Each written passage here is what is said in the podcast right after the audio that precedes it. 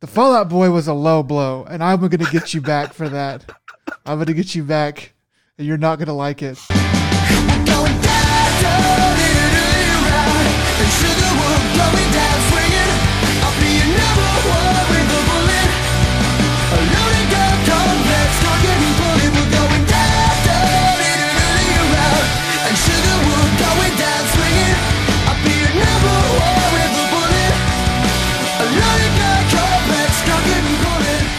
And welcome to another Dead Pixel.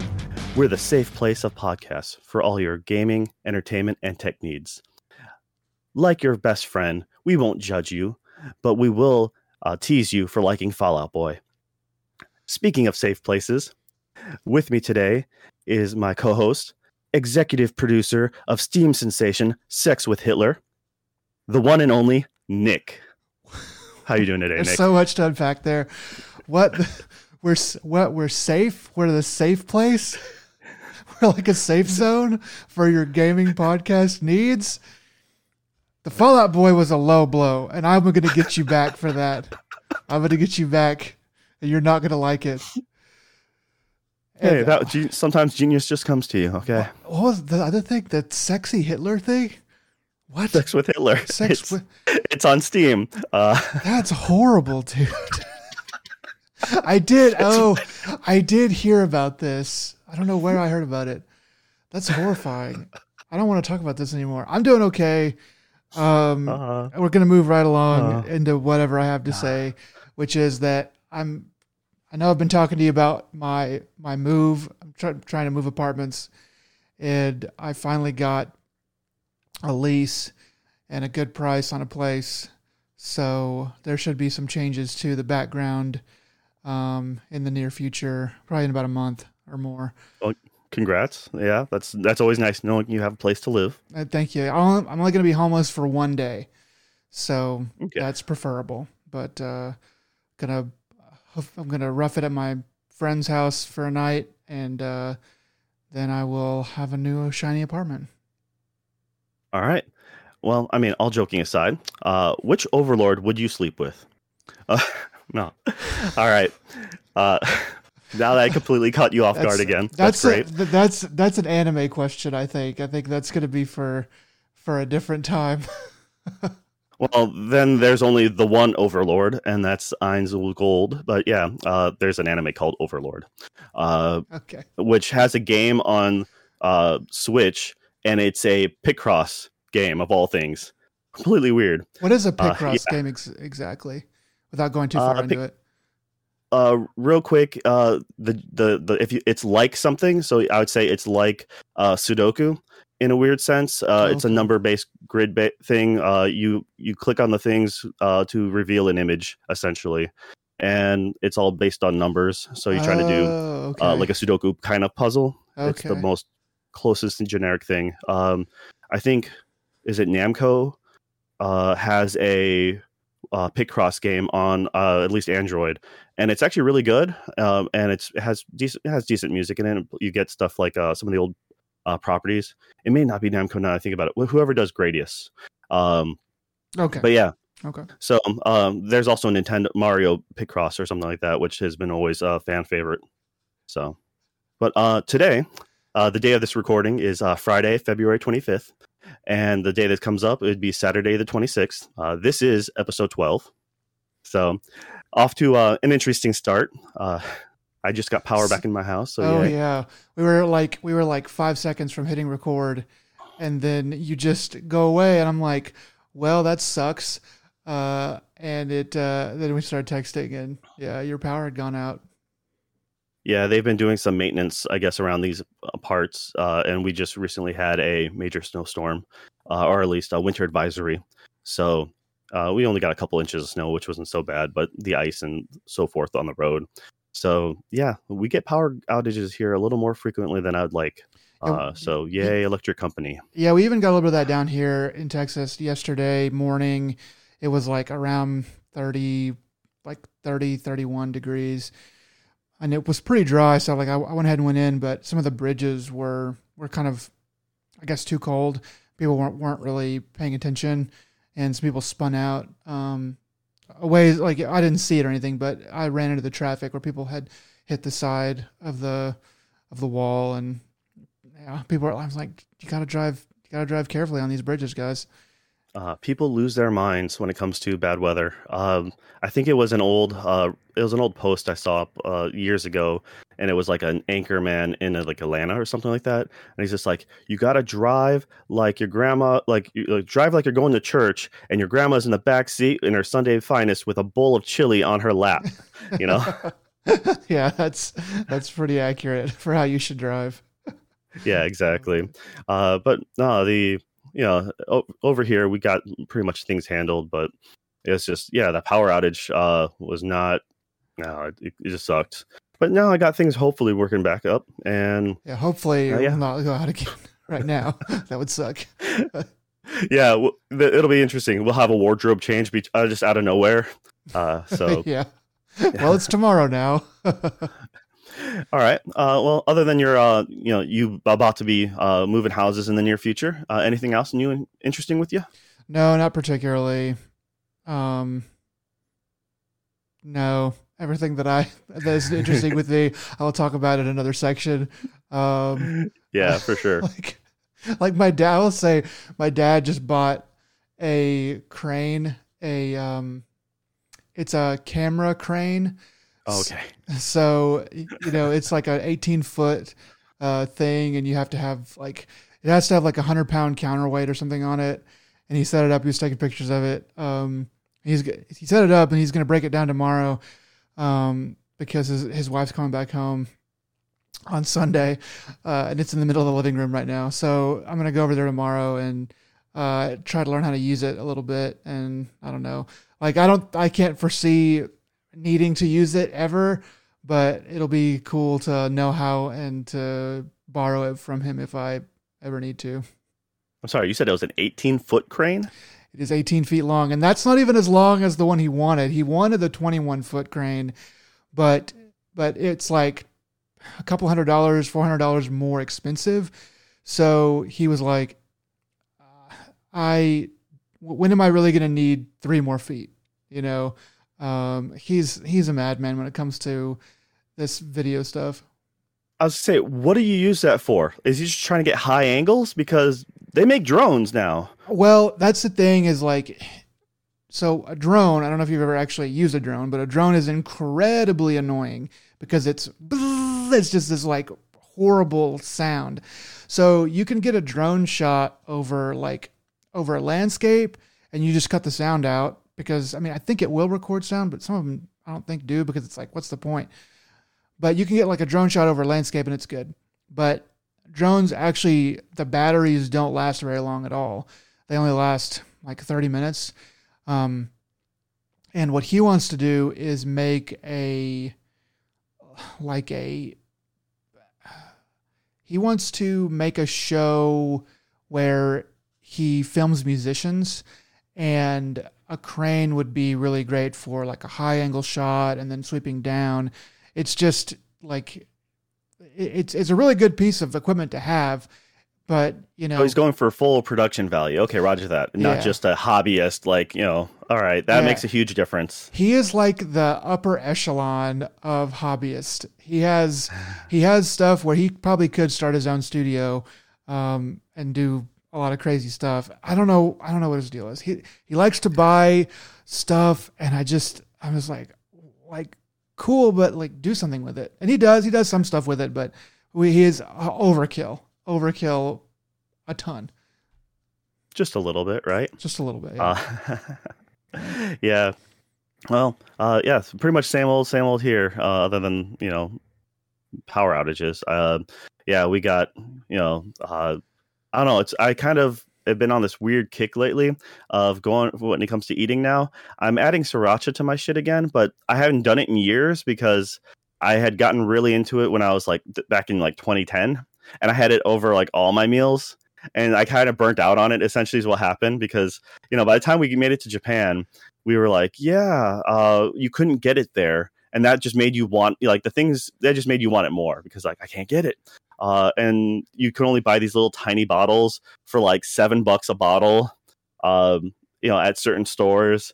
and then I found like you can order. I was able to order it from California, and it was like ten dollars a bottle, and they just send these giant, the, the normal size, you know, the big boys. Uh, so they went ahead and like I remember ordering that one time, and it was just like, yeah, it's as it's coming over. I'm like, cool, it should it should arrive, and then you get this package. I'm like, all right, got this package. I'm like, oh, it said, yeah, this is the sriracha. I'm look, I look down, wait, it says item content, sriracha slippers. Wait, and I quick look up my Amazon order. Did I buy the wrong shit? and then I open it up. No, no, it's real. It was it was the sauce. I guess for custom's sake, they were just slippers. so that was their way to dodge, like I don't know, you customs. smuggled you smuggled sriracha into the country. I didn't smuggle shit, man. It's whatever the California shipper was. So I'm like, all right. Uh, That's it's just funny. really weird that you know they just completely let that pass. But all right, uh, yeah, like, man, this is some heavy ass slippers. Um, that was wild, man. so, okay, slippers. so yeah, but essentially, like I've I burnt out on that stuff, and I just stopped. You know, L, you know, I just kind of stopped eating it for a long time, and I just recently kind of fell back into it again. So I'm like, yeah, this is really good. Except for then, my kids like. You know, whatever I have, he's eating. Like I give him his portion of like eggs and toast or something, and he sees me. He's like, "I want that because you had like I'm done with mine. Give me yours." I'm like, "No, child, this is not for you. yeah, this is this is advanced food. This is uh, I will I will deal with the crying child at a different time.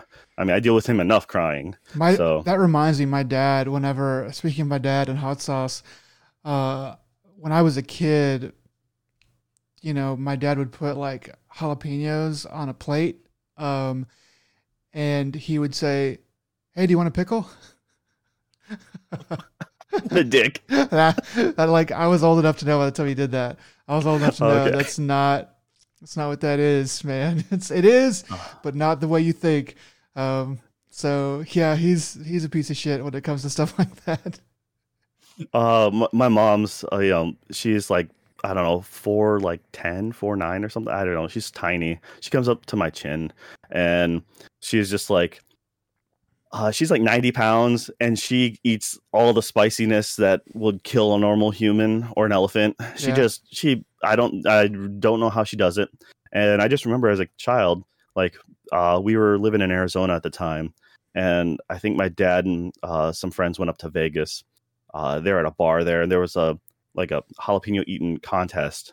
And so my mom is like, she's like, yeah, I'll participate. She sits down and she just starts biting them, and she just all she's doing is throwing the stems in the ashtray, and she's just going to town. She's like, no problem.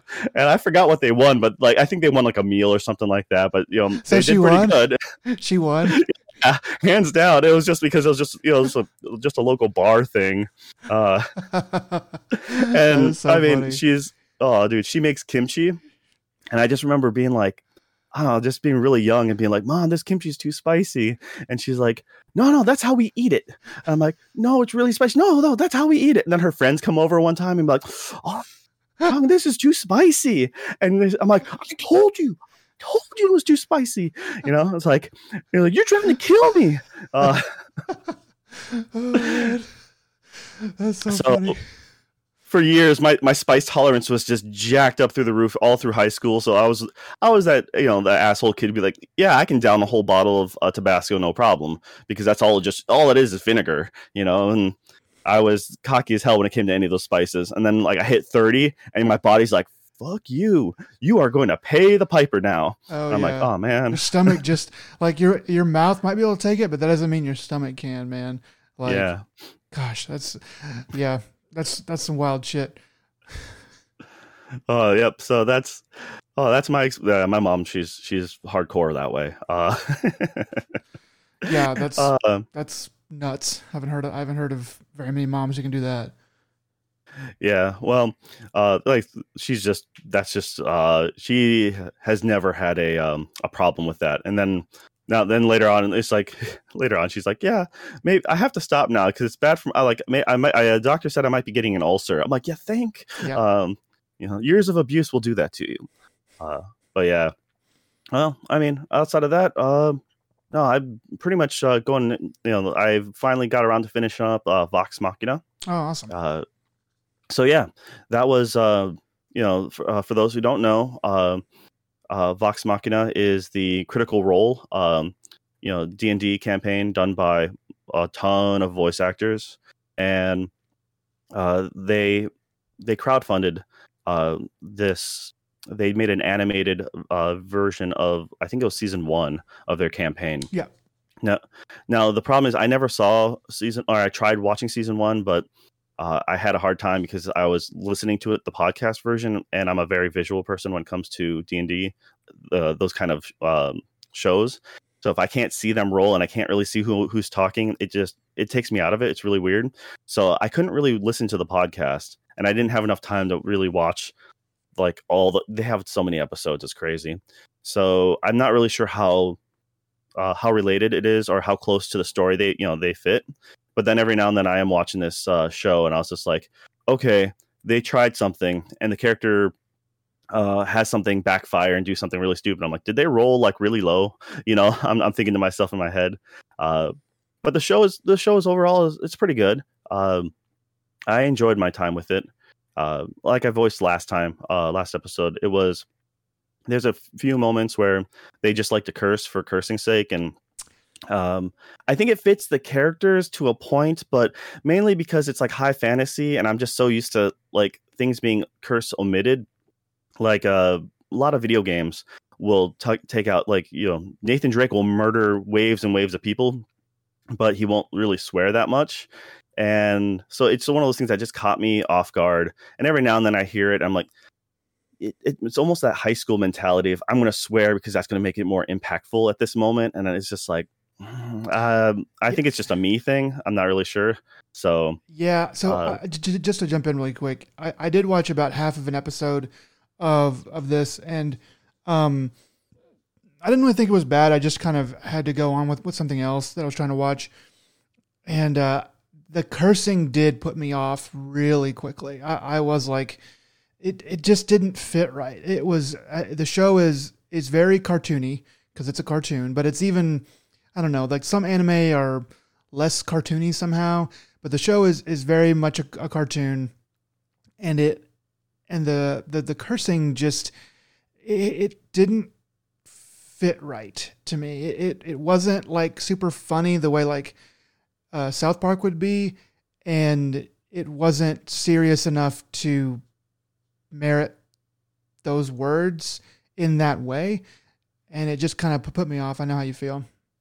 See, I think because the art style is, um, I'm not sure if it's uh, the same art team that did like uh, Legend of Korra or like Voltron uh, the, on the Netflix remake of Voltron. Uh, but because it's that art style and I can associate with those shows, it's really hard for me to, you know, that's my, my brain kind of automatically goes to that's the art quality. So that's, this is the type of show it's going to be like PG 13, essentially. I mean, it's fine with the murder and stuff like that, but because hearing the, you know, hearing them swear, I'm like, it made me feel really old because I mean, you know, I used to swear a lot more when I was younger. Uh, but it was just one of those things I'm like, it just felt really off. And I mean, it's not like a, an adult swim, you know, like show or something like that, or, you know, you kind of expect it from there.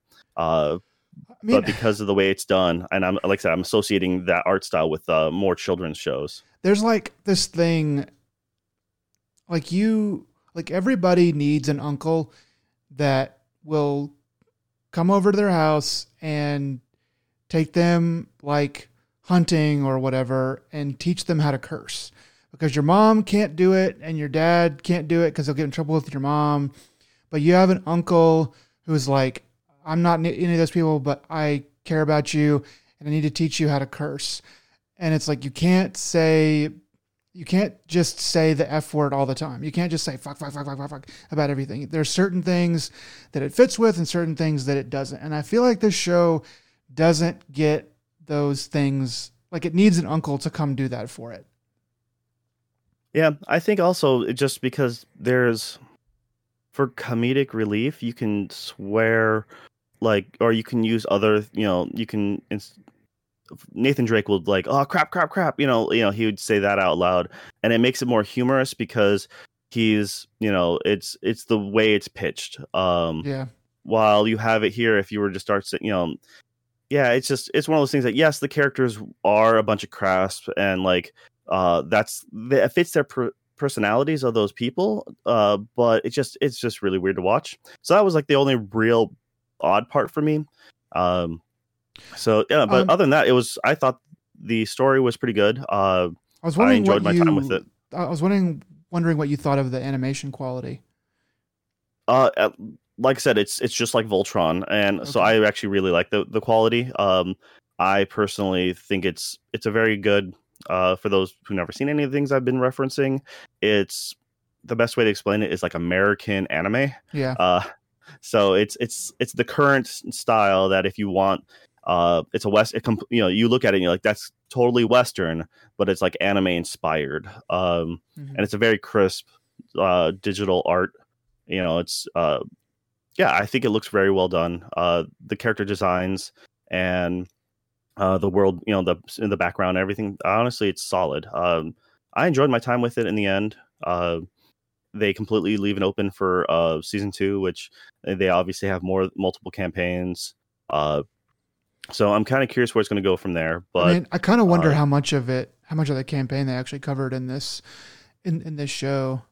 and that's where I can't answer because I haven't like I never went through the whole season of I only went through a few the first couple episodes Yeah. of that uh, campaign. So uh, yeah, without so I'm not going to bother spoiling it or anything like that. But they completely leave it wide open at the end, Hmm. and I Uh, know later on they switch they completely switch characters uh, in the you know in later campaigns.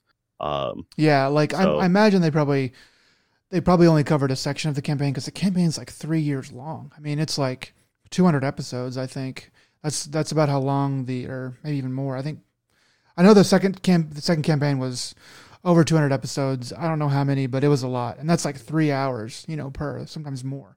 So they yeah, probably they, they essentially go through like three. They go through two mini arcs and one like bigger arc. yeah uh, is, is how they how they pitched it, uh, or how it ended, and uh, the you know the main chunk of that is uh, the the the big portion was a decent story. Uh, yeah, and like I said, it's just it's funny because uh, I think I would get. I think if you went through the seasons, if you watched you know the show or the podcasts, and then you watched the uh, animated, you might re- like there might be more correlation. But there's a I, I know there's an ongoing meme kind of joke where they have bad luck with doors, and so there's a bit where they're trying to pick a lock, oh yeah and he's just he's constantly failing and he's having a hard time, and one of the guys then tries to climb the wall to go into the window, and then next thing you know he they they fail at picking the lock, and then he falls from the window, uh, and he's just like, so I'm like, part of me is like, well, did they fail the lock picking? And did he actually fall from? Like, I can see that totally happening. I'm going to climb this wall and try to get in there, and I I failed my dex check or my acrobatics or whatever it is, and you know I can totally see something like that happening, and then them translating that to the animated. Uh, that's almost just might be wishful thinking on my part. That's almost certainly what happened. I mean, I, I didn't watch the first campaign either, but like that's almost certainly what happened because that's kind of a weird. That's kind of a weird way to write. I mean, you could, I could see that happening, but that's kind of the point of the making the show is to make it off of the campaign. I mean, that's the way it would be to me, but I don't know. Anyway, it, I, I might try to watch a little bit more of it. Um, there's there's a lot to to see and do, but um, it, it did interest me just because I do like Critical Role in general. It was only 12 episodes, uh, so it was an easy enough watch, and uh, yeah, that that was that's really all about it. I've been really watching. I've kind of been watching some loose anime here and there, but uh, it's still too early. Uh like the, some of the new seasons came out, so it's still pretty early on the uh, episodes. So I'm gonna wait. Uh, generally, you do do the whole generic uh, three episode critique, Yeah. and if it if it hooks you by episode three, you stay. But if not, then you bounce. So you know, maybe next time around, I'll I'll give some episode or give some names of things that I'm currently watching and maybe some stuff I bounced off from. Okay, that sounds good. All right, um, and yeah, you, you haven't really been watching anything too much? yeah, I, much worth note. I've been watching a couple different things. I'll just kind of mention what I've been watching. I've been watching. I watched a couple episodes of, uh, talked about it earlier, of Me- uh, Megalobox, um, which you were displeased with me for watching that because I am not watching things in the proper order. Um, apparently, there is um, Ashita no Joe, which is what I should watch first because Megalobox is about or is a is a is a kind of a remake of that, right? Yes. Uh, so yeah, even if in, in the credits you'll notice it says like Ashita no Joe Company or like Tomorrow's Joe. Yeah, I did see that, and I was like, I kind of recognize that, but I didn't. I didn't connect that that was uh, the thing. I mean, Ashita no Joe is not something that I think about like on a daily basis. it is something I kind of knew existed, but that's about it. But so I watched about four episodes of that, so I will stop immediately and maybe begin watching Ashita no Joe. Maybe. Um, A lot of episodes. It's like 79 episodes and it's made in 1970, which I like. I like old animation. Uh, actually, I like old animation more than new animation uh, in a lot of ways. But 1970 is pretty pretty old, um, and it's kind of hard to watch in some ways. So we'll see how it goes. But the other one I've been watching, I've been kind of just watching this, just keeping an eye on it while I'm making dinner or whatever. I've been watching um, Dorohedoro. Have you watched that? okay. Um, I'm trying to remember. Uh, I I haven't seen it, and it, I'm trying to imagine the cover in my head. Is that the one with the, like the main kid with the top knot? It is very strange. The cover is very, very strange. It is like, I think there's different covers because they show different ones on Netflix. But the cover that I'm thinking of, it has a guy with a head that is shaped like a heart. Oh, okay. So yeah, the gator face. Okay, Oh, Gator Face that guy. yeah. was stupid weird. Um, yeah, that was really really weird. So I think I'm like uh, five or six episodes into that. I've just kind of been watching it. I don't really think it deserves my full attention. Um, it does not. Well, it's it is different, and it was like one of those things that I'm watching. I'm like, do I hate this? I think I actively, and I wa- I watch it. I'm like, I there's it's so different that it had me interested just because of the world building and the the just the art design. Uh, you know, it's like it that was I don't know what to compare it to. It was just that different. Yeah, th- there is some really interesting things about the art design. Um, but when you start, so when you see a um, like a, like like you see a screenshot or you see the the cover, you're like, okay, this is going to be, this is setting some stuff up to be wild and weird. I don't know what's going on here, and then you get into it, and I won't really I won't really explain how in case anybody hasn't seen it because I don't really want to spoil certain things about it. But it, it is a little bit of a it is a little bit of like a I don't know, fool's gold or bait and switch kind of thing where I'm like, this is not as weird as they that I believe they promised we promised me with the cover. Like the cover and the screenshots, I was like, this is gonna be like some messed up stuff. And what is what are these creatures? What is going on here? And then once you get into the show, it's like, oh, it's just this. Oh, oh, it's just that. And I was like, I'm a little disappointed, and so I kind of took my focus off of it. it's weird because it's they throw you into a world and they don't explain anything, which I kind of like, and it just kind of lets you figure it out along the way. Uh, they don't have to break it down for you, like, oh, you're new to this town, so let me explain everything to you. They don't do any of that, uh, which I kind of gave it credit for. But as far as overall story goes, I I think is just okay. Like you're right, this is a background thing in my most you know in my opinion. But it's funny enough you mentioned that because one of the ones I just watched only one episode of, which which is one called um, Sabikui uh, Bisco, and that one has a yeah I don't know what the English name is, um, but that one also has a weird like uh, it's semi dystopian landscape because it's kind of weird. It's um, but that that also has a weird part of a bunch of mushrooms play a part in it, which um, I don't know if you uh, Doro Doro if you got to the mushroom part, but I just um, I've just seen some mushrooms, uh, but I don't Okay. really remember what the context was. But yeah, So yeah, episode one of this other one, like uh, I'm like, oh, that instantly brought back that memories. I'm like, oh, okay, that's kind of what I associated it with right off the bat. I'm like this weird, um, you know, dystopian kind of downtrodden land, I guess. yeah, Uh, and that's and then also there's all these mushrooms. I'm like, man, Japanese and their mushrooms. Uh, they are mushrooms. so oh, I've like I said, the, the one I just mentioned, uh, the Bisco, I. I don't know if it's good yet. Um, it, the I kind of like the character design, at least in the posters, you know, the thumbnails, but I'm not 100% sold on it. But I've only watched episode one, so Okay, well, I'll I might touch back in on that one later. yeah, I don't know if I'm gonna finish these. I've just kind of been watching them in the background, so I might switch over to something better. Um, for next time. Though Doro had some really trippy ending trailers. Uh, yeah, it, it I does. kind of like the end. I kind of like the ending, like the different ending credit uh, cut, you know, credit scenes better than uh, that was like the best takeaway. I think. Yeah, maybe, maybe it's it's good. It's just, I, I, it's it's it's good in some ways, but it feels like somebody wanted to make something really strange and interesting, and they got and they got over overwritten, um, or they got overruled by a executive. They were like, okay, we can make it weird, but we actually have to make it really normal in the in the actual the meat of the story. And I was like, yeah. Or push up your glasses and like, well, actually, if you read the manga and you know, yeah, whatever. If this has a manga, I would be interested. I think it'd probably be pretty interesting as a manga. I, I I'm sh- I don't know if it does. No idea. So, yeah. All right. Uh, well, all right. Moving on. Uh, what have you been playing, sir? So I teased you before the episode started about uh, playing a board game. This is a pretty famous board game, I guess. Um, have you ever played a board game called Scythe?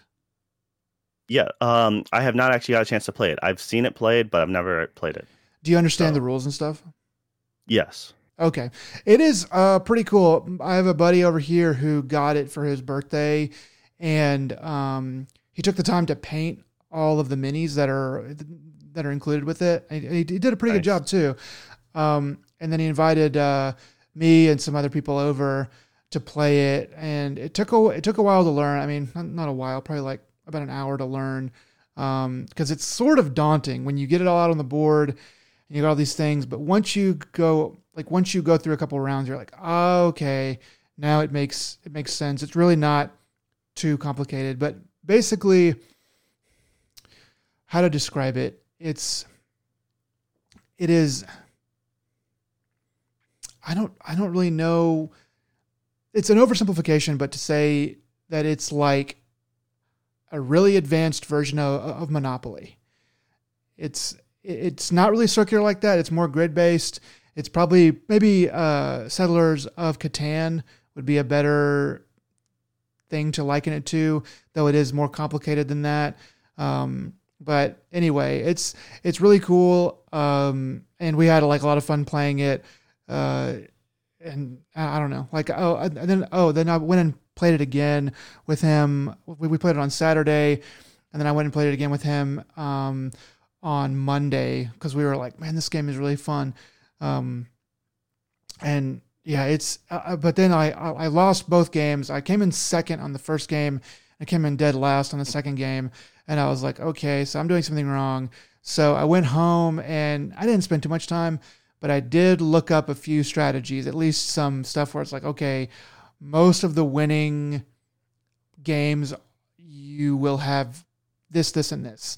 And I was like, okay, at least I know that, and I can go into the next game and at least know I've got to keep those things in front of me, you know.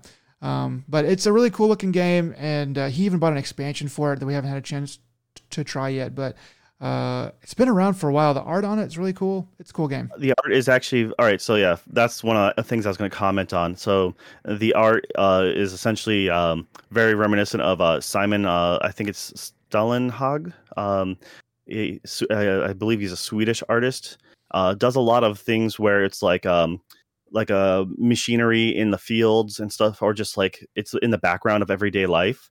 Um, You're talking They- about it's- like it's it's like a it's like a futuristic mech society that is uh, juxtaposed with a farm, like with like farmers and stuff. So you- you'll see like a giant, uh, a giant robot, steam like a steam powered uh, robot, uh, or something like with chimneys like on it, and like diesel power or something. But then it'll be dead in a field, and then there'll be uh, literally farmers around it, like uh, scything uh, wheat or something, uh, or they'll you'll just see like a you know, a car driving by a, like this giant whatever some sort of machine uh, and you have no idea of no context of any of that so uh, once again, uh, it's uh, Steinman uh, Stalenhag. He uh, he ended up. They made a Amazon Prime did a TV show based off his artwork. Yeah, the Um, Tales from the Loop. Yeah, I never actually got around to watching it, um, but I've always liked that art. I watched the first episode of that, and I talked. I was talking to another friend of mine about it, um, and he and I had the exact same reaction separately.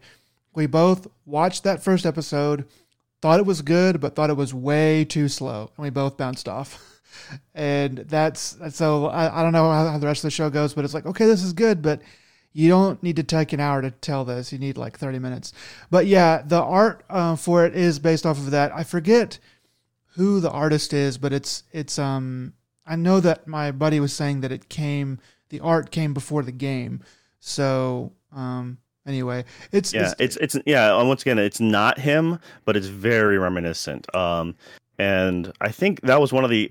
Uh, it might be this game. It might be. Oh no, I'm sorry.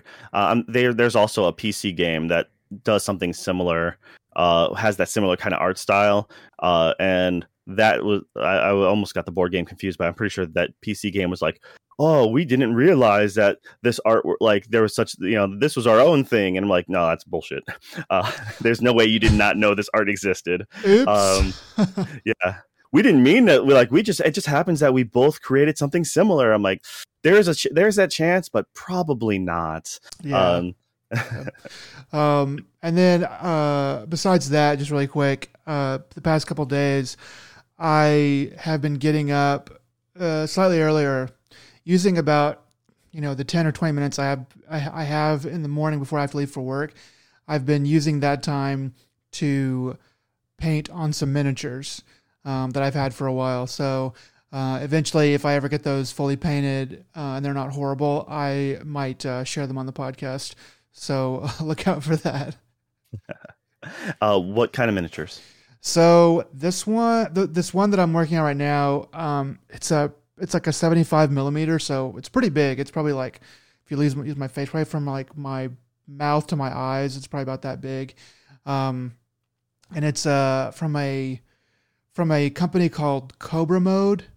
Um, they're the designers, and then I bought it off from a guy off of Etsy, and uh, it is this. It's like an it's an axolotl dragon. So it's like if, if, an, if an axolotl was a dragon, it's like that. It's really cool looking. Um, it is called uh, Norinaga, is the name of the of the of the miniature, and it's from Kobramode. And I've bought a couple of their Kobramode um, minis because they're really they're really cool looking. They're just they're very strange. They're very um, they're very of a of a place. Like you look at their minis and you're like, dang, this is like I can feel the world that these creatures are in. Whereas a lot of times you get a mini and it's like, well, it's like a generic rogue or a generic knight. Not really, you know, I, I get it, but it's not it's not really doing much for my imagination. But these these are really very well detailed and imagined. Okay, that's cool. Um, oh, real quick, because uh, when you mentioned Scythe, uh, a good video that kind of explains the game. If you're ju- if you're interested in maybe dabbling or just want to know more about it, uh, I recommend um, sit down and shut up. Uh, or I'm sorry, shut up and sit down. Uh, they did Scythe, and they do a lot of board games. They'll do a quick overlay, explain the rules to it, and just kind of what to expect or how to experience. Um, it's I generally will tell people if you know like hey we're going to play this new board game here's a little homework beforehand because that'll save me a little time i'll re-explain the rules to you but then you'll kind of get see this and you'll kind of have a base understanding so then when i re-explain it to you you'll at least it won't take for fucking ever. Yeah, the I- hardest part of any board game is the initial rules breakdown yeah, my buddy, uh, you know, after we kind of started learning the rules and I was over there, he was like, "There's a there's a video on it on on YouTube. There's a couple of different videos. Here's like a three minute one." And I was like, "You should have sent this to me before. Like, you should have sent this to me like yesterday, and I would have." Yeah. Because there's like a better one that's like 30 minutes long. It might be the same one you're talking about.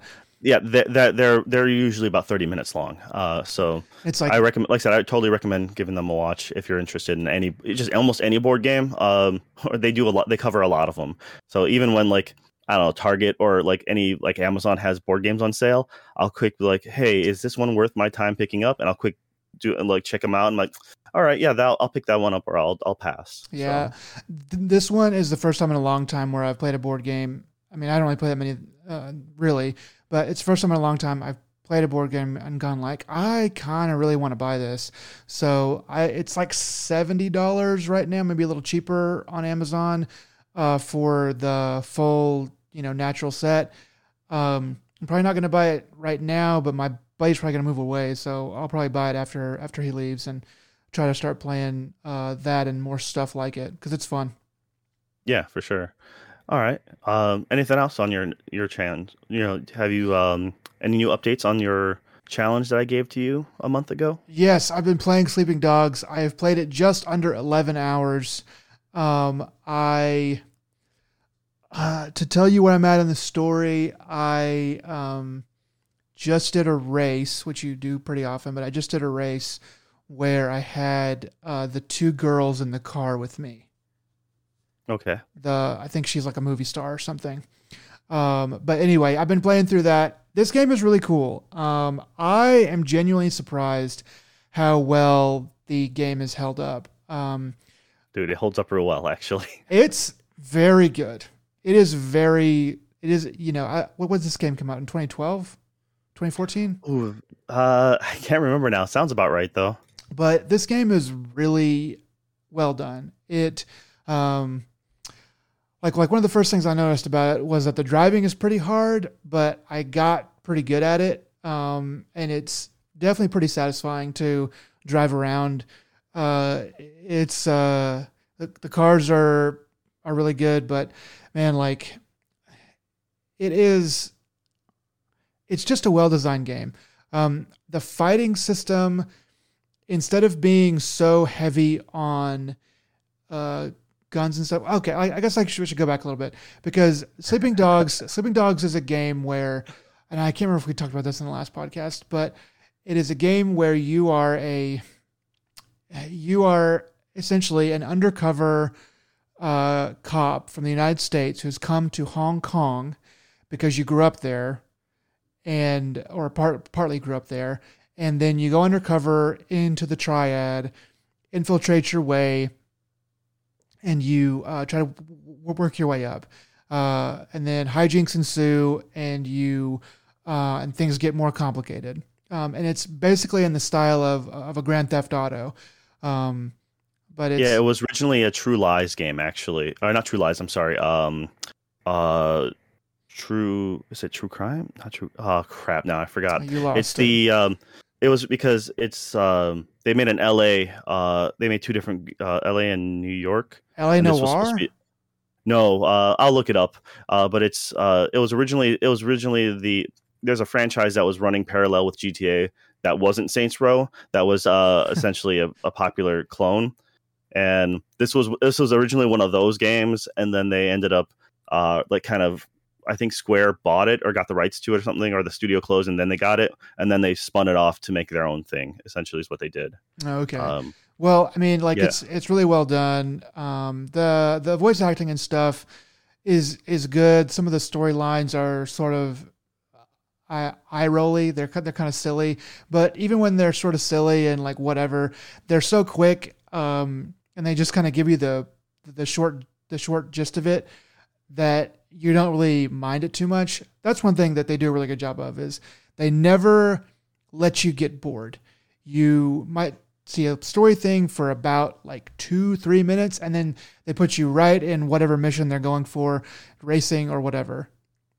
it was true crime uh yeah so it was true crime uh new york city and true crime uh streets of la so this was supposed to be the third uh game in that installment um so it i think the uh according to the internet it was originally sleeping dogs came out uh 2012 uh august it looks like uh but by when it got to steam steam's release date was 2014 Oh, okay. So- Yeah, I thought it was somewhere around there. Um, yeah, this game, I don't really know how good it would be if it was a true crime, if it was like set in Chicago or some other city, because the Hong Kong part of it is really, it's really unique. It, it, it I mean, you and I have both been to Hong Kong, right?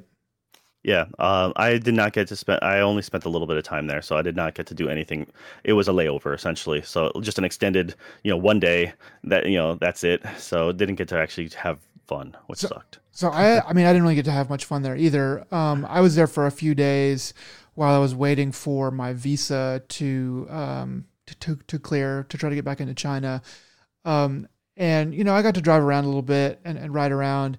And this game, it's Americanized, but it does feel like Hong Kong in a lot of ways. and you're driving on the other side of the road, and it's just like it's such a bitch to try to get used to that. Um, but fortunately, it's it just makes for more mayhem and fun. Um, it's it's uh it's just it's just really well done. Um, as far as like yeah, I'm a huge I'm a huge you- fan of the action in that game. Uh, the the hand to hand combat, the environmental stuff, uh, the weapons you can pick up. Um, that I thought they did that really well. It, it it- the combat for uh the melee combat does the uh, Batman Arkham series style reactive, you know, um, uh, you know, counters and such. So for you know, but it does all you know essentially uh, Chinese Hong Kong action fight scenes. Uh, so you're using those kind of fighting techniques, and there's it's really satisfying. You know, like throwing a guy against um, you know a uh, shop and then grabbing the the gate and just dropping it on him, yeah, or those special taking- finishers. taking them taking them to uh, the AC unit. Oh, dude. That's, that's early on in this game, it was so weird because it was making me go around town to kind of make me familiar with it. And I had to go take a picture from three different places or something of the sunset. And I went up to this one spot and I was trying to take a picture and I pulled over and stuff. And this guy started walking in front of me and he was, and my guy was like, hey, get out of the way. And this guy, he started standing like, like he started doing like something like this and he's facing away. He's like, I just like to stand here like this. And then it tells you to go beat the guy up. And then you go and you just like beat the shit out of him and push him on the ground. And then you go back and take the picture. And it's the most like, what the fuck? What the fuck? Like moment. Uh, and I was just like, okay, this is. I was like, this. So this game is going to be pretty funny. And I think that was like the the only time where I was actively like, okay, this is really funny, but it's still still really weird in places. Uh, that this game also does some neat things that uh, up until just recently, um, Cyberpunk didn't get right, and that's crowd density. Uh, they actually uh, they have a crowd slider, so you can actually uh, bump up the amount of people you see on the streets. Oh, okay. I did see a I did see a fair amount, but I mean, I've I've a I don't know, like it run the game runs really well, but I mean, I my card is from you know what 20, 2015, 2014. Yeah, um, I mean, I played I played this game uh, back when. Well, I still have the same. You know, we built computers around the same time, so I still have that nine uh, nine seventy, and I remember being able to crank it up a, bit, and it was just it was it made a huge difference. But it also made it that much harder to chase people. Uh, but it made it feel more lived in. And I just remember when uh, when they uh, brought out Cyberpunk to consoles, uh, they had to take out so many people. The streets were really sparse and stuff like that. And the you saw a lot of cloning of just what few people you saw in that. Uh, and granted, this you'll have cloning of people as well, but it just the density was really nice, and it was it was really cool to see that many people in a game because you know Grand Theft Auto, uh, it only had so many, and so yeah, you crank that thing up, and you're like, yeah, I, I can believe that I'm in uh, Hong Kong now. Uh, but yeah, I put in a lot of time into this game. Uh, according to Steam, I put uh, 56 hours, 56 and a half. Whoa. And that's only on this because I also played it and beat it on the PlayStation 3. so yeah, th- they were saying that the the uh, it takes about 14 hours to beat the storyline. Um, so I don't know if I'll go back and tr- try to get through all of it. Uh, but it's it's definitely a, a really fun game to play. I'm really glad that you suggested it to me. yeah, it's um, you know, as like I said, it's, it's one of my one of my favorites. Uh, one of the few like ones I'll go back to from time to time to replay it. So yeah, that that time count is probably me beating it like two or three times. Uh, but also hundred, I've hundred percented that game, and I kind of have my own way to like min max. So Yeah. yeah, it- I, I, one thing I like about it that I haven't explored too much is the face score. Like you have, you know, your cop, your you have cop missions, you have triad missions, and then uh, one of the others is you have face missions. So you do something cool around town, and uh, people think that you are you are cooler, which is, I guess, a concept I should explain. So in um, I think it's I think I can. it's your this right. notoriety. Face face It's an being, Asian. um it's it's like a it's like a your honor or yeah. It's like a Chinese or at least Hong Kongese uh, way of saying how your how popular Respected. and respected you are. Yeah, and so you get like you have like face level one. I think I'm on face level three right now. Uh, and then you can there's certain things that you can't do unless you have a higher face, but it usually pertains to like certain outfits or clothes. Like there's a there's a there's a famously there's a Bruce Lee outfit um, in this game, and it won't let you wear it or buy it until you have like max face level, which I guess is face level eight. Um, Um, so I was trying to remember now. It's I think one of the ways to boost face is uh, so you you you get buffs in this game by eating and drinking things.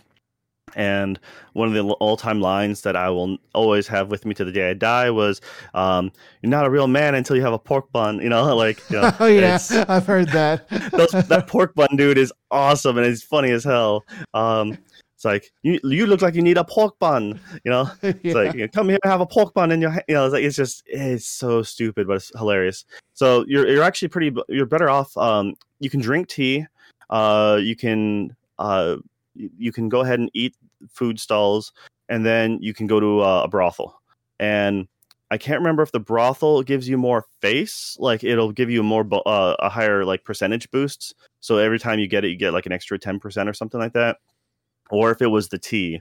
Um, but then like one's a health boost and one's a uh, like a defensive boost. I know So- if I know if you get um, a drink out of the drink machines that will boost your uh, it- it'll boost your attack power for a good long Okay. time too. You can go probably like two or three missions depending on how long the mission is uh, with a boosted attack power. So it's pretty nice. Yeah. So from your from your apartment, I always hit the alley, hit straight north. You hit that brothel every time. Um, it's Okay. it's it's.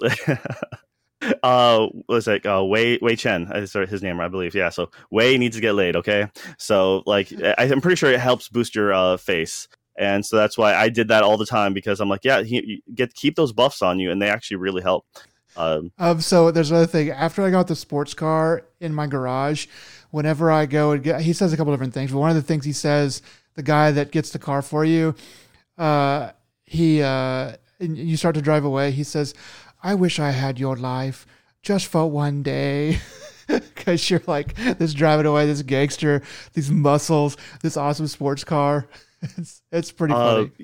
yeah and then uh the like there's there's certain things in the world like uh there's a constant conversation outside your apartment so every time you go back to your apartment you'll hear this argument between this mother and daughter uh, and how the, how the daughter is dating this uh this thug and it's just as this as the game progresses their dialogue just continues every time. So it's one of those fun things i always came back to stood there and just listened to this conversation progress Yeah. because uh yeah it's just it's pretty neat. Um they have a bunch of small things like that in town. Uh and then there's you know you got your normal side missions uh you know you help help a random stranger uh you know the normal gta fare that you're used to. Uh and you, you also have yeah you can do when you're doing certain missions or when you're on a normal story mission if you uh you'll get your criminal and like your cop ranking will go higher as well uh, the police ranking one is pretty easy, though. I found it real. The only real knock against it is I found that when you're driving, if you end up like hitting uh, some cars or if you hit the railing, uh, it'll start docking uh, your cop rating. Like it'll give you a lower rating. I'm like, and I I always found that to be um, kind of silly or stupid. Uh, but you when I beat the game originally, it was before the DLC came out, and you don't actually have enough missions to completely max out those ranks. But then they kind of came out with an update where you can repeat uh, like a cop chase scene. So you're just essentially you're playing a SWAT cop. Uh, you're in a normal like a like a charger or something like that, a, a fast car, and you just gun down the enemy and you ram them off the road. And you just can repeat that that that kind of mission to get more cop points. And then there's something else for the criminals. But i instantly equipped whatever would help me with face and whatever would equip me with like the crime uh, boosts. Uh, Hmm. and that's that usually helped out in the end because it was harder to get more criminal points or whatever the red meter.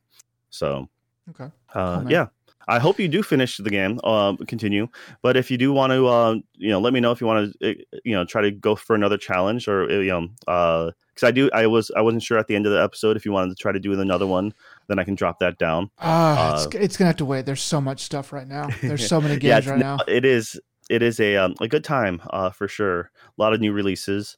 Uh, Yeah. All right. Well, real quick, I'm going to jump in and just be like, as since we're talking about the challenges, uh, I went ahead and uh, accepted your challenge, which was to play Inside, and uh, about according to Steam here, uh, three hours, uh, three point nine hours, uh, I had completed that game, and I also got uh, all the achievements, you know, attached to it. So I got the secret ending to that one as well.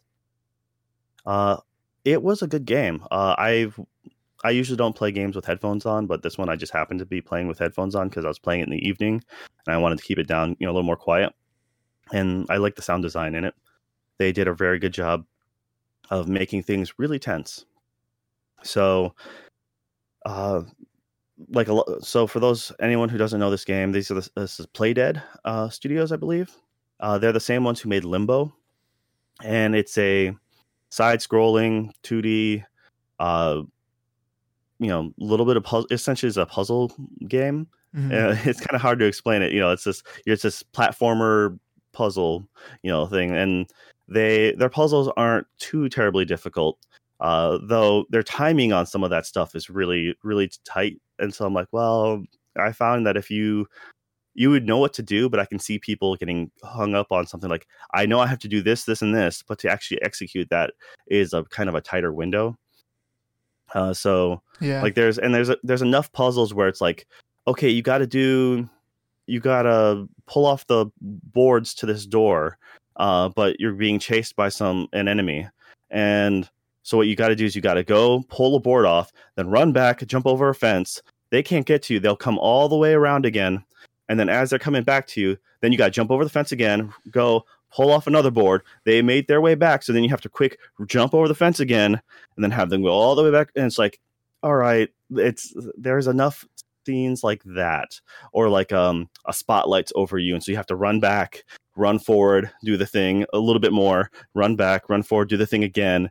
I'm like it that the game is um honestly uh i think the game would be much shorter if you didn't have that busy work uh so Yeah, I Uh, mean, they probably could have. They probably should have made it a little bit, um, a little bit less of that. But that's. I mean, that's like in, I don't know, a couple, a couple, a couple, a couple missions, a couple puzzles are like that. For the most part, it's it's pretty much like I see what to do. I might fail once, but then I go ahead and do it on the next one. Or most of the Yeah. time, even you just get it on the first try.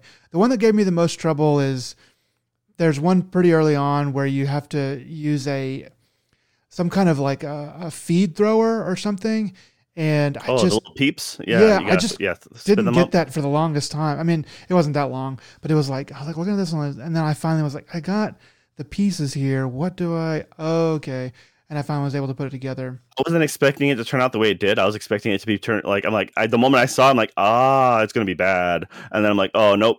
I was expecting this thing to like grind them up like a little wood chipper. Yeah, And I'm like, such But they got spat out. Oh, okay. It's not. It's not as bad. I was expecting this bloody mess or something. like the game is really good because it never talks to you like really it never explains anything it just lets the environment and the gameplay do all of the ex- explanation and storytelling for you. And it makes it a lot creepier because you have to come to those conclusions on your own. Like there's just there's all kinds of like weird stuff that you can see and uh, people are doing stuff in the background sometimes while, while you're trying to sneak around. And it's just like what like why? Like why why why?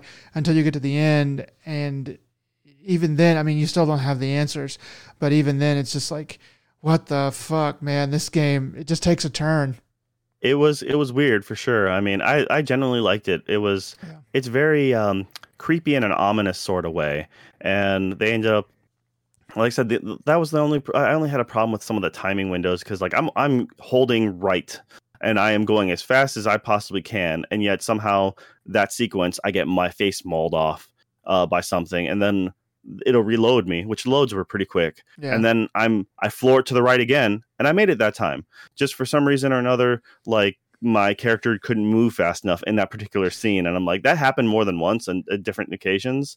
Um, Probably just some And I think- RNG or something on on the things chasing you down. May- or something. maybe just just maybe you know or maybe i paused just to like you transition from one scene to another like you go through a window and you land Mhm. and it, maybe i just paused and looked at the scenery for a second instead of just holding it right away uh, that could have been the situation but like i said it just hap happened just a few times but other than that they're really um you know the game is really well done.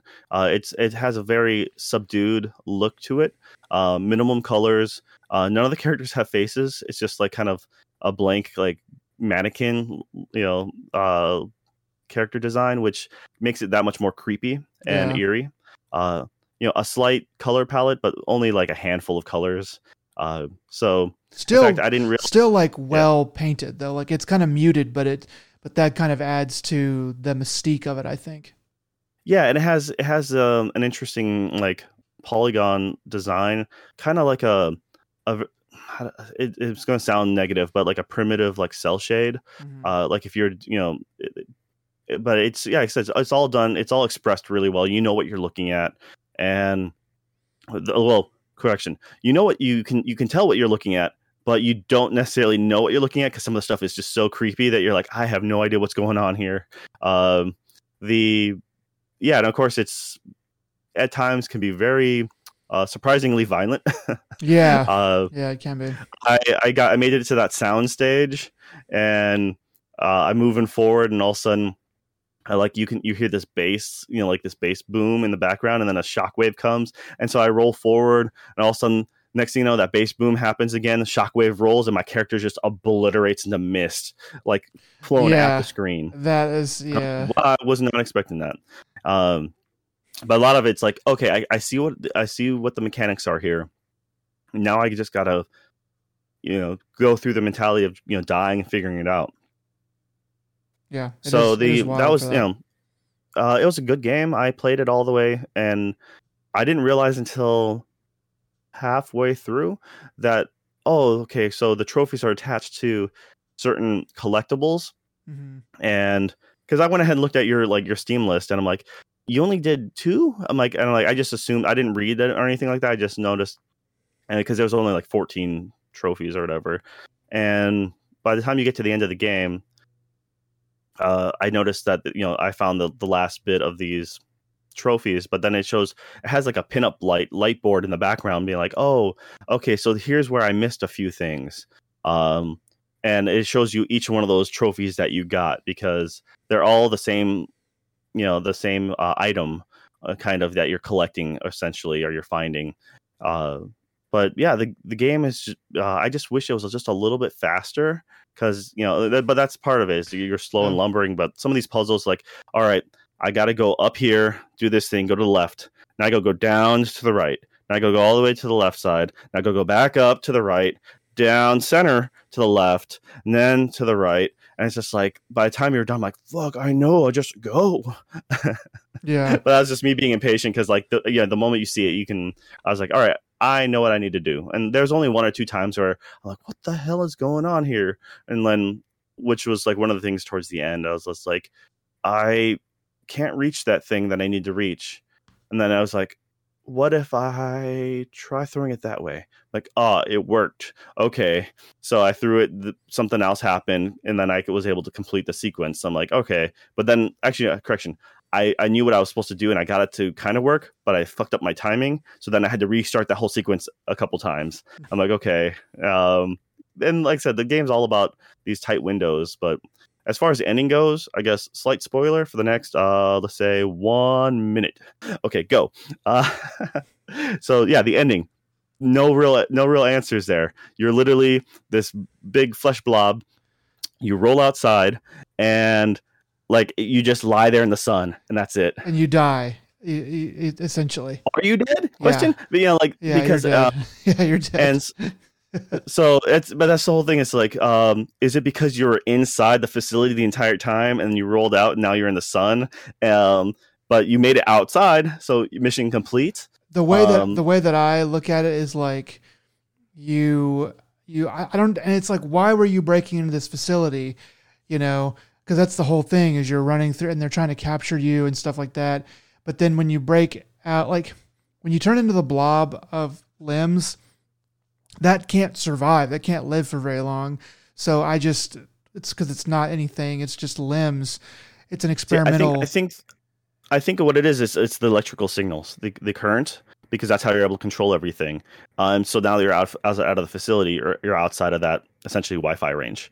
Um, you don't get that you don't get that fee energy The or whatever. Wi-Fi like blob. you know the Qi, the Qi energy, the from their pho- cell phone. yeah. Um, uh, okay, so if you're back for that one minute, guess what? We're still going. So another minute. so, uh, did you ever did you see the secret ending or did you get the secret ending? no, I don't think I did. Okay, so the the collectibles, which are those little orbs that you like, you rip out a piece of.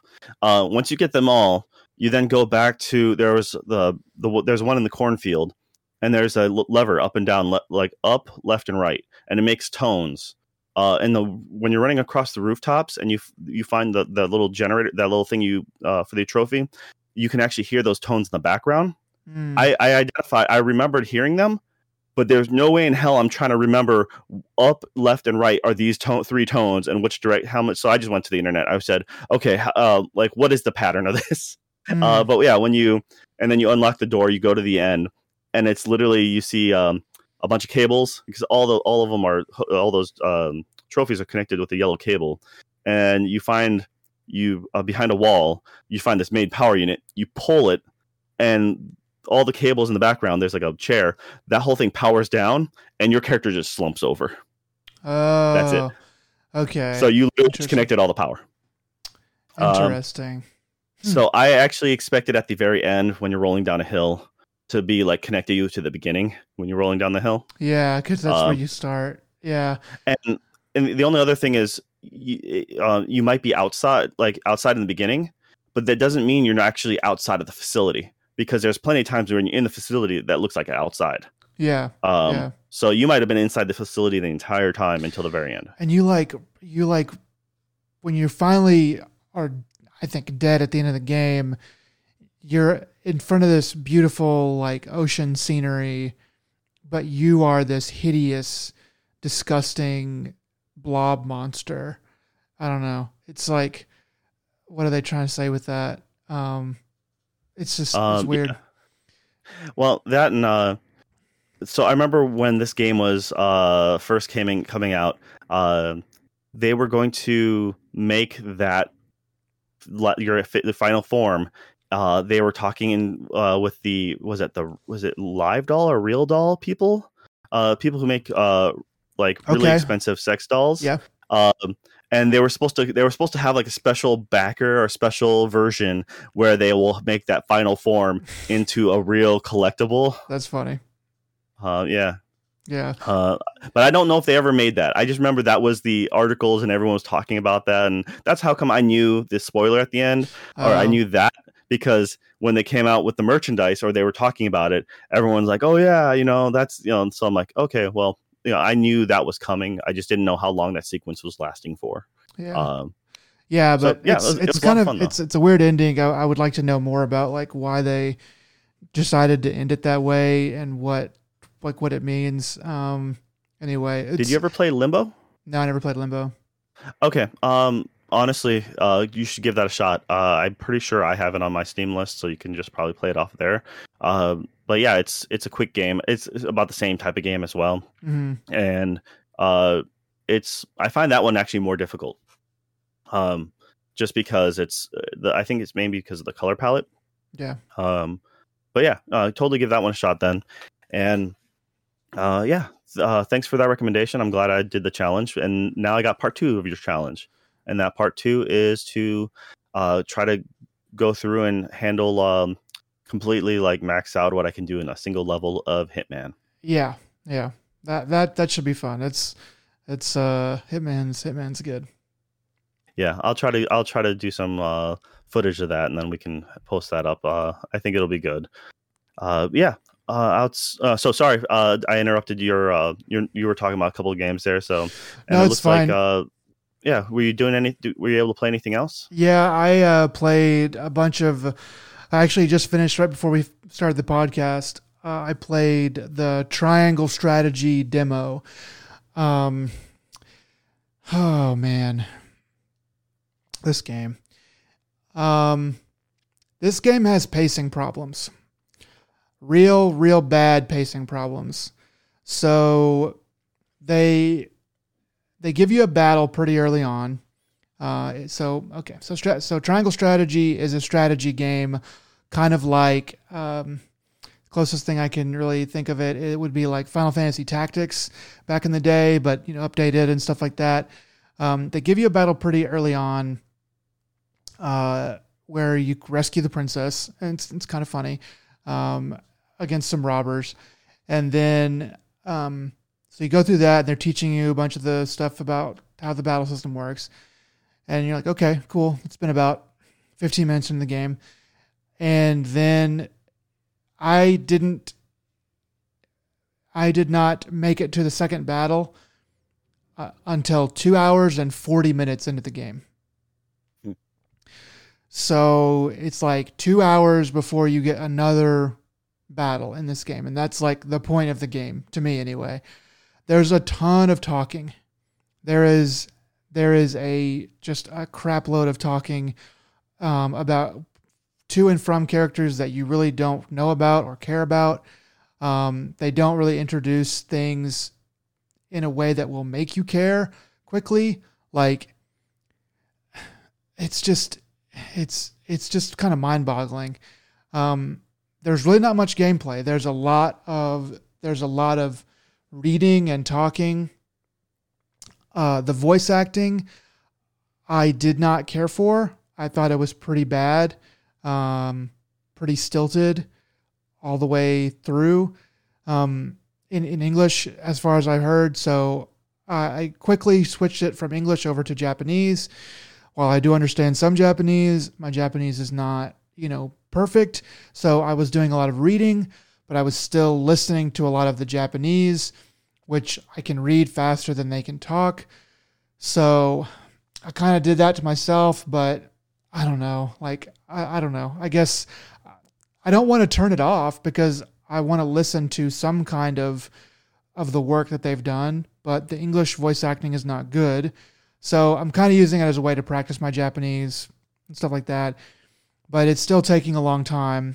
If I did listen to it in English, it would probably take about the same amount of time. Um oh man, I don't know. Like but the battle system is good. I did finally get to play some more battles. By the time I ended the the demo, I am 5 hours and 18 minutes in and um, sure, maybe some of that was idle time. Let's say an hour. I don't think it was even close to that. Maybe 15 minutes of idle time of me like letting the switch run while I go to the bathroom or something, which was just didn't really happen at all. But it did happen some, so whatever. So five hours and 18 minutes played three battles. The and there each of the battles are about 20 minutes. I would say maybe a little less or a little more, give or take. But they're good. It's a good it's a good battle system. Uh, it's complex and interesting, um, and they they haven't even really introduced that many things into it yet. Uh, but it's it's really cool. It's just you've only got I've only got a chance to play three three of them. There's also uh, stuff to do with there's like a choice system. So when you are um so you, so like at the end of chapter 2 you have to make a choice and the thing that they do is they they you have to make a choice between going to one place or going to another place. And you have to talk to everybody in your party and everybody has to vote. And then whatever wins the vote is where you go. So some of the characters want to go over here some of the characters want to go over there. One of them was totally indifferent. Um, and then the ones that wanted to go here or there, some of them wanted, some of them were really gung ho about it, and some of them were like, mm, I could go either way, but I'd really rather go over here. So you have to talk to each one, and then you have to uh, try to convince them of what you want to do. Um, so this first one, they just give it to you because it's split 50 50 except for the one guy who's totally indifferent, and you can just have him do whichever one you want. But um, as the game goes on, you should be you should be kind of pigeonholed more into one way or the other. and that is because of your convictions. So your main character, um, as you go through the game, your it says like you'll make different small choices, and it'll say Serenoa's convictions are are strengthened. So depending on which one you choose, you're like you are, you know, your uh, your I don't know your feelings or your uh, pragmatism or your um, I don't know some other trait. I don't really understand the traits completely.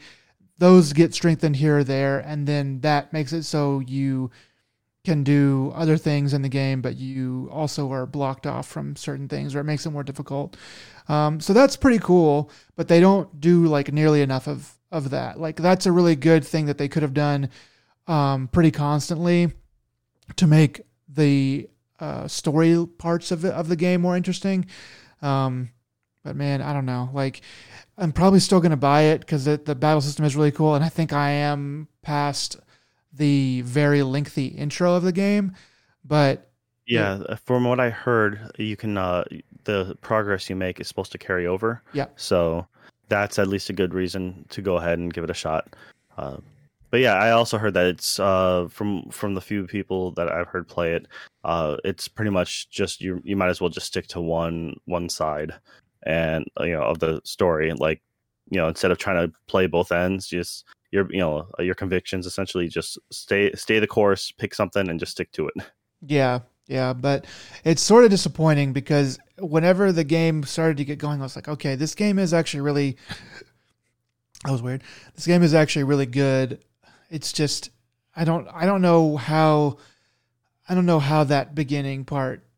I don't I don't know. Like I don't know. Somebody fucked up. Somebody fucked up uh, when they were planning this shit out because to me to me this demo has actually made me more likely to not buy the game than to buy it. Um, and to me, if I was going to do a demo for a game, which is pretty rare these days, if I was going to do a demo for a game, I would make that first, you know, however long, two hours, five hours, be kick ass because I would want people to go, this game is fucking awesome. I love the demo. I can't wait to play the rest of it. I would at least front load the first hour with like, okay, this is you're getting in, you're playing a bunch of battles. It's you know we're going to teach you all this, and you're going to have a bunch of fun, and then you're going to maybe get more of the story and maybe slow it down a little bit. But once you get to the end of it, you're going to be like, man, that was really fun, and I want to buy the game. And this this has done everything it can to put me off of the game. Um, They've done this before with. Uh, yeah, this is the first time uh, with their demos uh, not being up to par. Uh, these the same the art style of this is uh, with I forget what they're calling it now. Um, it's like a 2D, 2.5D or something like that. It's the uh, same art style as Octopath Traveler. it's a they're, they're gonna, it's like a tilt shift, uh, tilt shift lens kind of art going on there. Yeah, they they they came out with their own special name for it, and they're going to be trying to do more games, uh, some of the Final Fantasy like remakes or something like that. They're going to be trying to do some stuff like that with it. Uh, so, uh, I believe Octopath also did not have the greatest uh, demo, uh, if I remember correctly. Um, so it's, but unfortunately, these games are slow burn. Uh, they, they, their intros are always really hard. And what they should, you know, what they should have done was just made a demo with just battles, just so you can get fun in the battle, and then uh, unrelated, just random battles compared to the actual, you know. But this way, they're giving you pro- progress, which is nice. So But honestly, to keep people interested, just make it a few battles, and that's it. Just cut it right there. Yeah, I mean, because the rest of it is like I can get this, but the battles you can feed to me on the demo and then let me skip the tutorial and jump straight into you know awesome fun. But I, I will say that as I did play more, I did grow to like the characters. Even in the first five hours, really haven't gotten that much character play because there's a lot of characters, but all of them seem differentiated and well developed. I think in your in the party there's three, six, eight, eight. So there's there's like eight or nine, and I and there's room to get more. And it says like, you know, you're gonna have to make choices as to who you actually put in the battles. Um, but the characters that you have and the like the talking and stuff that they do, you know, it's it's sort of regular RPG or JRPG, you know, schlock. There, it's not gonna blow anybody away and win a bunch of writer awards, but it's but it's interesting and the characters are are good. So that's another thing that as it came on, I was like, all right, maybe this is maybe this game has some has some hope to it. All right. Uh, so you know that's uh, all right. I'm gonna move on from there. Uh, you know, hopefully, do you remember when the game comes out? Uh, next week, March. Okay, I think March fourth, something like that. I couldn't I couldn't remember the date to that. Uh, It's very early in March. that- all right, so a game that is out uh, that I barely got to touch was uh, Sifu. Uh, I just started playing it. Uh, I played pa- just a little past the intro uh, sequence, and then I realized I need a. Um, I'm playing on the PC, uh, and I'm like, I need a controller for this because I was using uh, mouse and keyboard, and it is doable, but it is for me. It's not the most enjoyable. Uh, it- it's only nice because you can kind of whip the camera around a little faster, but some of the keys aren't the most well placed. Uh, and I maybe I can just reset the keys, but I just think having a game like this, a controller would be the better way. And unfortunately, the PlayStation uh, controller that I'm using, for some reason, is having a hard time syncing up with the uh, on Bluetooth. So I have to dig out my old like Xbox 360 controller and my wire, like my uh, wireless dongle that I have for it, and I'll go ahead and play it with that. So at this current time, I barely played the, past the intro, and it was fun. Uh, but you know, I've I don't really have enough time to put into it. So hopefully next time I'll give you more in depth, you know, opinion on that. So how many hours have you played? Like one or less? Yeah, yeah, like yeah, less than uh, probably less than one.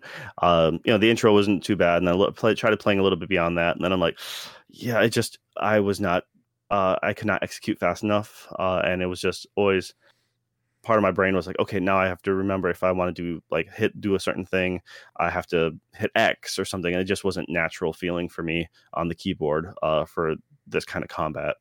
Uh, so yeah, that's uh, the controller will, should hopefully help out, but I got to dig that stuff out of storage. So Okay. I have it. I have it buried under the house somewhere. Okay, okay. Yeah, I've I've been really excited to try Sifu. Uh, it it came out. I bought it uh, a while ago on Epic, and I just haven't had a chance to get to it. I I think I'm gonna make time to get to it this next week or so. Uh, but uh, there's also some other big stuff that came out that I'm gonna have to Yeah. play pretty much immediately. Yep. All right. Well, moving on from there. Uh, did you want to take a break? Uh, we can if you want, or, or we can go straight on. It's up to you. All right. Well, uh, let's just power through then. I'm all right with that. Okay. All right. So, uh, what you know for the news? Uh, real quick, the uh, what just came out as uh was Elden Ring. Uh, Elden Ring. Uh, you know, one of the most anticipated games uh for a long while, and has been getting crazy high reviews. Like you know, nine out of tens and stuff like that. So I'm kind of curious to see how long that lasts, or is it just uh crazy fandom? You know, fanboyism. Uh, Yeah. you know i see you know i want to know how people are reviewing it after a lengthy time with the game because that thing just dropped uh so So yeah, I mean, I did see the the only review that I happened to see the score on because I've been trying to avoid that a little bit, but I did happen to see that IGN gave it a ten out of ten. So I was like, okay, holy shit. Um, I did hear back when they did the uh, the beta launch or whatever a few months ago that it um th- that people were saying, and of course they were influencers, and they're people who already love Dark Souls and stuff like that. So you got to take what they say with a grain of salt. But this one guy I watched, he was like, it is legitimately amazing. He'd gotten to play a lot of it, and and he was like, "Is this is a special game, even by Dark Souls standards? It is a uh, they're doing something totally different, but in a Dark Souls way, and it's it's really special." And I was like, "Okay, well, maybe." And so now the the rubber's got to meet the road, and we're gonna see how how good it actually is. Yeah that'll be it'll be interesting to see how that one plays out because like i said so many people have been anticipating it and it's really a lot of mixed feelings about that being open world and uh, being able to go almost anywhere into a lot of places you're not allowed to so Yeah. uh yeah uh, so it, uh, I figured you'd be playing it pretty soon, um, and I'll just wait to hear back from you. I'm not a Souls person. Um, well, I kind of am, but I, I like the concept. I just don't have the time for the mastery uh, or the patience in that fr- front. So, Yeah, we'll see. all right. Uh, well, another game that recently just came out uh, last week was uh, you know KOF 15. Uh, so, yeah, uh, I want to play this. Haven't had a chance to. I was I almost pulled the trigger on it, and I'm like, I need a fight stick because I'm a nerd that way. And the last fight stick I had uh, for the PS3 when we were overseas, I I bought these tiny little baby uh, Hori uh, branded fight sticks. They were like I don't know. Yeah, they, they, they didn't even fit. Like a good fight stick will fit across your lap, no problem. It's a big chunky thing. Uh, the ones I got were like half the size of that, not even uh, smaller than that. So uh, I I'm like, no, I need to get a real big boy fight stick for this. So, Yeah, um, this this game's actually been getting some pretty good reviews too, uh, around eighty percent or whatever. I th- think you have here. I've seen some eights, Yep. you know, seven, eights, nines in there. So that's a really good sign um, for for KOF in general. I do have a fight stick, uh, and it is uh, I forget what the brand, what the what, it is called exactly, but is um, it a Qanba? it's a what? Qanba maybe? No, it's not that. It's it's from I don't remember. I I have it right here and I could grab it, but I'm not going to do that. It's uh so I'm excited to use that on this game because I haven't really gotten to use it very much, and I did pay like $150 for it, so I feel kind of bad about that. Uh, I really wanted to buy this game when it came out. I just don't. I just didn't have the time. I just didn't. I just like I don't have the time. So budget wise, I am forcing myself to wait until March to buy this game uh, because I'm on a monthly budget cycle. So I'm trying to squeeze squeeze that out because I'm right right here at the end of February, um, and I've got so much other, other stuff to play. But probably March one uh, or somewhere right around there, I will be buying this um, and playing it in tandem with uh, with Elden Ring and and Sifu a little bit. Because uh, yeah, I'm I'm excited about this game. It's it's going to be a nice palate cleanser for something like a Sifu or Elden Ring. Um, seems cool. Yeah. All right. And another. All right. So uh, next to the next rapid tr- drop, uh, which was Horizon Forbidden West.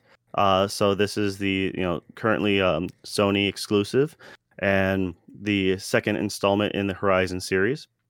Uh, so for uh, just letting you guys know, uh, this is going to be the last, according to Sony, uh, the last first party, uh, you know, PS4 with a free upgrade to PS5 game out there. Uh, you can currently buy this on the PlayStation Store. You can either pay 60 bucks to get the PS4 version and it has a free upgrade to PS5. You can buy the PS5 version, which is $70, which comes with a free PS4 version. Or you can then spend, I think it's $90 for the uh, PS5 like deluxe edition. Uh, comes with extra, uh, I think extra outfits, comes with soundtrack, art book, digital art book, and stuff like that. Um, so honestly, I mean, you're probably best off going with the $60 PS4 version because, and then getting the free upgrade to PS5. Uh, some people have been, you know, shouting out, being like, "You need to, su- if you know, you should support the developers and p- pay seventy bucks, uh, to you know," uh, and I'm like, "You're literally getting nothing extra, uh, for that." In my opinion, if you're going to be supporting the developers, get that deluxe edition, get that, you know, uh, yeah, get the soundtrack, get that, you know, pay, go, go to, I think it's, like I said, I think it's 90 bucks. And if you're not, then, you know, your hard earned money is yours to do with what you want. Um, so, you know, stay on the cheap end. Uh, that's what I would have done. Problem is, um, I really liked Horizon Zero Dawn. I like it a lot, actually. The, I have a hard time uh, picking up the PS4 version because I want uh, I want a PS5 and I would like to play my first time through on the better system. Uh, I want to see the better, you know, the fully, you know, the extra foliage and all the extra bonuses that come in with uh, having the uh, a better version. And so, and I'm not, I know myself well enough, and I probably don't have the time in my life anymore to go ahead and play it on the PS4, and then eventually when I get to PS5 to play it on the PS5 yeah. like that's just not going to happen I'm, i can't kid myself uh, so in all honesty at the rate of not being able to get a ps5 i'll probably just pick it up when it comes out to pc who knows when but it'll come to pc because the last one did yeah, it might be like two years. It might be like two years. You might actually get a PS5 before. Uh, hopefully, you'll have a PS5 before it comes out to PC because it might be a long time. Um, I think it'll be Yeah. quicker than it has been in the past, but it might be a long time. Speaking real quick of PS5s, just going to toss this in the news real quick. Um, anecdotally, I've been looking on, keeping track of prices, and uh, PS5s on Stock Exchange have gone back up. They were like bottoming out, I think around six hundred and twenty-seven dollars, and that's pretty close to pull the trigger price for me. Uh, but they recently just jumped back up to over to right at or a little over seven hundred dollars. So I was like, damn it, I don't know what's going on, um, but they're they're back up again. So that sucks. Okay, because GPUs have actually dropped in price recently. I know. Um, yeah. So, all right. Um, yeah. Uh, next game that came out uh, a couple weeks ago was uh, Dying Light 2.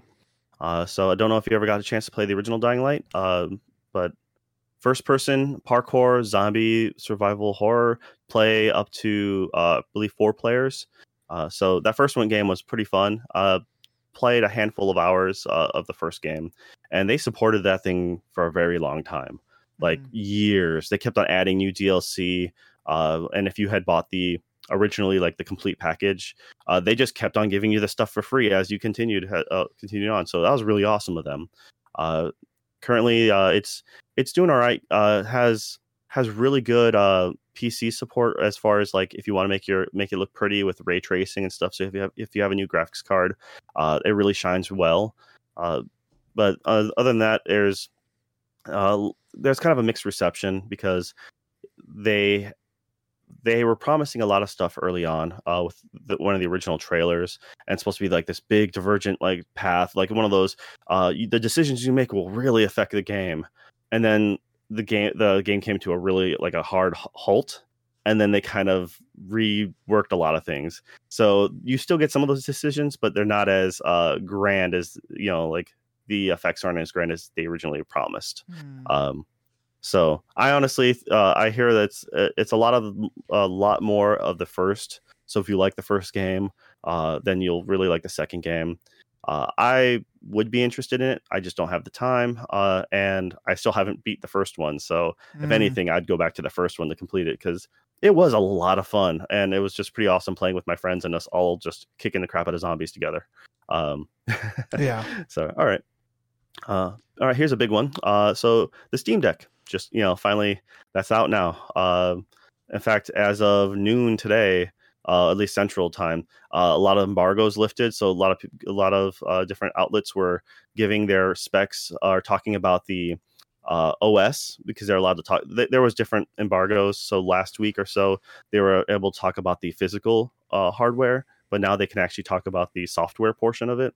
And Gamers Nexus uh, did a really good breakdown. Uh, They actually tore down the um, uh, the Steam Deck uh, last week, and then uh, they also gave a very good in-depth discussion about the the software uh, today. And also, I know Digital Foundry, they also did a lot of talking about that too. So, um, the thing is, Gamers Nexus, they did some tests, and they determined that the eight hours of battery life isn't really what you're going to get out of practical use. Um, so Mm. they did a couple. They tested on a handful of games, and they did like Dead Cells uh, on like aver- I think uh, decent settings, and they got about six hours of battery life. Okay. Um, and then they did an extreme test, which has apparently been blowing up. Uh, like a lot of outlets have been just running with the, the worst numbers possible and Of posting that as like breaking news. And so the uh, their extreme test scenario was DMC five, like high graphic settings, uh, VSync turned off, and uh, in order to get them to completely run, uh, what they did was. Uh, may- Maybe they did some other things, but I remember them mentioning like, yeah, to get the camera or the pr- characters to move like all the time, so there's constant motion. They just rubber banded the thumbsticks together, so they, so the screen's always moving. Yeah. Uh, but they made sure that it was drawing as much at the full complete power it could be, and it lasted uh, just under 90 minutes. okay. So uh, that was, but like I said, that is an extreme circumstance, and so they're, uh, but they said after uh, they did some traveling that they were getting like you know two three hours of use for like heavy load, like just you know gaming on like airplanes and stuff. So, uh, but you can expect anywhere from I would say three hours sounds about right to potentially six, uh, depending on the games you're playing. But there's a lot of settings you can do to help minimize. Uh, you know, if you turn on VSync, that's going to lock cap the um, uh, the frame rate. You know, because if it's locked to 60 frames, you know, or less, then you're better. Uh, it won't burn up the you know use as much battery. So yeah, that you know that's the big I guess quote unquote controversy. But at least with the Steam Deck, Valve has also recently released the uh, CAD files, hmm so all the inner workings. So now anyone with a 3D 3D printer and some CAD knowledge can make themselves an external shell, add-ons. Uh, that means third-party peripherals uh, will actually have a much better fit because they actually have the schematics. Uh, So Mm. that's actually really cool uh, that Valve did all that. They did something similar to the um, with the Pro controller or whatever their Pro controller was. Uh, I can't remember what the Steam controller was called. Um, I think it was called the Steam But- controller. it was it. I thought it had a special name to it. Honestly, I think it might have been Uh, called the Steam controller. okay, probably. I I don't don't know. know. It's it's. I never cared for it, and so I never like it was. Uh, it came and died when I was overseas, and that's all that you know. yeah. Um, Yeah, that thing was wild. Um, yeah, like uh, this Steam uh, Steam Deck. Um, yeah, to me, it's like an indie machine. It, it's like really cool that you can play some more modern games with it, uh, more modern, uh, higher level, graphically higher level games with it. Uh, but the way that I would use it if I got it would be, you know, probably 60, 70% of the time uh, as an indie machine, and then the other percent of the time playing those those higher level games on like a, a bus or a plane, and just know, hey, I'm only gonna get two or three hours with this higher level game, and then, you know, and then I, I've got to plug in, or you know, if it is a long plane ride to Australia, then I would just make sure that I either bring an extra battery pack and or uh, make sure to play indie games.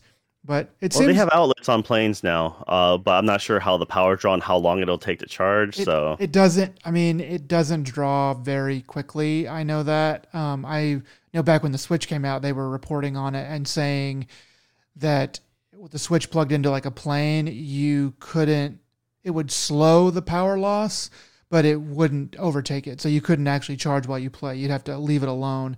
Um, and even even battery packs kind of are sort of in the same same scenario where a battery pack is not going to be able to charge your Steam Deck and probably not even your Switch as fast as uh, as uh, you can drain it. But anyway, um, that sounds about right. It just it just makes sense that that the deck would probably only get about six hours on a whatever kind of game and less on more graphically intense games. Um, but Yeah. yeah, it's pretty cool. It's out. All right. Uh, now there's a bunch of things that were slightly, um, you know, kind of like coming up. Uh, so one of which is uh, the PlayStation VR 2. Uh, they finally released some images of what it looks like. Um, so that's you know no real extra news on top of that. Just you know reiterating a lot of the same stuff, but no dates. Uh, so. But if you wanted to, know, you know, if you can go ahead and look that up, or if we can get an image for that, that'd be great. Just Yeah, I'll, I'll uh, try to throw an image. like. I'll try to throw an image in here um, of what I find, and if if nothing else, then you can just uh, show me where you got it. I'll throw that in here. Sure. All right. And uh, they released a teaser trailer for uh, Street Fighter Six finally. Uh, so teaser trailer has uh, has main uh, main hero Ryu looking um pretty wide and sporting his uh, his COVID beard, I guess. Uh. they gave you a COVID beard. Oh my gosh, that's so good. Uh, so yeah, it's uh, and it's him facing, uh, staring down uh, some dude that I've never met before, but apparently he was like one of the last uh, DLC people for uh, for five, and they said beforehand that he's going to be a big part of the next game, and I'm like, and I don't care because I just don't know the kid, and so yeah, it's just them looking at each other, and then him, the new kid, flexing his arm, like getting all roid raged or something. I don't know, and that's that's really about it. So That's uh, cool. we'll see how that turns out. Yeah, um, I'll probably try to jump into Street Fighter Six because uh, Street Fighter Five I just missed the boat on. It still comes on sale, and I'm like, ah, I'm just gonna wait for six now for sure. Because what do they say? More news in the summer. Uh, yeah. Uh, so you know, that's you know, I honestly don't think it's coming out this year. Uh, we could be lucky, and it could be like surprise in the fall, but you know, I just just because they just did a straight uh teaser as minimal as this is, uh, I wouldn't be surprised if it's you know earliest next year. Yeah, I think you might be right. All right, uh, and then uh, speaking about next year, uh, so Nintendo announced the the Wii U and the uh, 3DS sh- eShop is uh, closing down, and it's currently slated for March of uh, 2023. And what that means in a nutshell is, uh, when it comes time, you won't be able to buy anything else. They say you'll be able to still download your existing games, so so long as you have the rights for it, well, you can download them at least for a little bit until they decide to shut that down too. So. Uh, a lot of people are disappointed uh, because the whole preservation of games. Uh, there are a lot of digital games that never got physical releases, and you know, it just you know, a lot of people are. The underlying thing is they're promoting like they're subconsciously promoting piracy because well if i can't get my you know it's like if i can't keep on buying the games on the 3ds you know uh, or the wii u i mean those things have been busted wide open for a long time so the the knee jerk response uh, on on the internet was, yeah, here's how easy it is to to pirate or to you know if you do this to your thing, then you can just scan the uh, the QR code and bam, you have this game here. So it's really crazy and the things you can do for piracy on that system. Yeah, yeah, it's it's weird. I I don't know. I I do understand the need or the feeling that we should preserve games, and I think that we should. Um, it is company, it is company IP, so it's like, well, if they don't want to preserve it, I guess it's their right not to.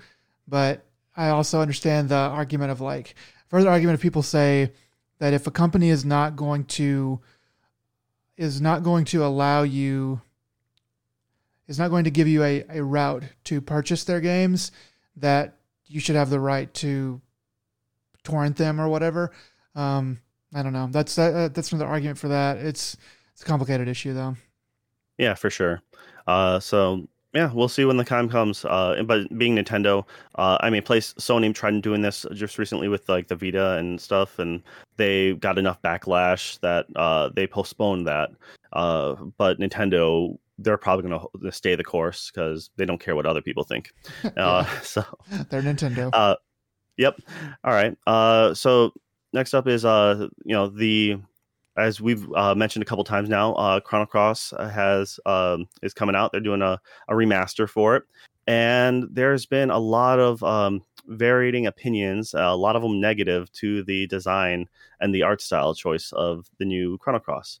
Uh, a lot of people uh, not not excited with the new characters and how they look, or a lot of the artworks for the background and so forth. So they uh, they came out with um, letting everyone know that you should be able to. They're supposed to have a toggle version, so you can switch it back to the old graphics if you want to, uh, which at least will get everyone off their back for a little bit. yeah, I, I haven't seen this yet, but um, I, they completely changed the, the facial structure for uh, both the two main characters. You can look at side by side images. Um, I mean, I but you're you're you're switching old PS1 polygon like images, so. Uh, but like the female, I, I think the original her character design had more of like a. Uh, they make her look more childish, and so in the newer version, they kind of make her face elongated, but it doesn't look. The proportions look really weird. She has like really pointy chin. Uh, she instead of having like a wider like face, they make her like long and thin. I feel like when you're planning this stuff out, you should go on a few things. Can we do this? Can we make the characters' faces look like they did back then? Can we make the characters look like they did back then or whatever, just upresed? Or are we going to have to, you know, put, are we going to give like Sonic like real hair on his body and give him like human legs? I mean, I'm just like, what are you guys doing? Just, I don't know. Well, there's a couple different ways you can do it. There's the um, there's the the exact same image, uh, just redone uh, to look more crisp, but have the same exact polygon look. There's the completely uh, reimagining them as you know from Final Fantasy uh, seven to uh, the new remake, where they he looks as pretty as possible, um, and you know there's so that you have those two main choices as far as fans are concerned, right? Because a lot of you know the third option is to try to imagine the old look, like try to make the game look like you remember it. yeah. Uh, so you update it, and that's always I think the hardest one. I think it's easier just to be like, here's an, here's the new character model, uh, deal with it. But then you know to try to make an old ugly ass thing look good, but not like realistic good. Um, you know, so those are the you know the three archetypes, and unfortunately, Square Square has it ha- has had it rough lately because there's like two just how p- people talk about um platinum games how like there's you know i don't know what the actual situation is but everyone talks about there's two teams of platinum. There's the good platinum and the bad platinum. You have the metal gear rising or whatever or uh, and then you have you know then you have the uh Korra legend of Korra you know version uh which was you know god awful. Uh well same with uh square is that during their remakes and uh, remasters you can get some really bad ones like this or you can get some really good ones but on the bad vein they've recently done um th- they've shown out some more stuff for the uh, final fantasy uh, pixel remastered which overall has been getting pretty positive looks but it's not it's not quite there uh, and they just said final fantasy 6 they showed like yeah don't worry you can suplex the train because that you know that meme yeah. well, they suplex the train incorrectly.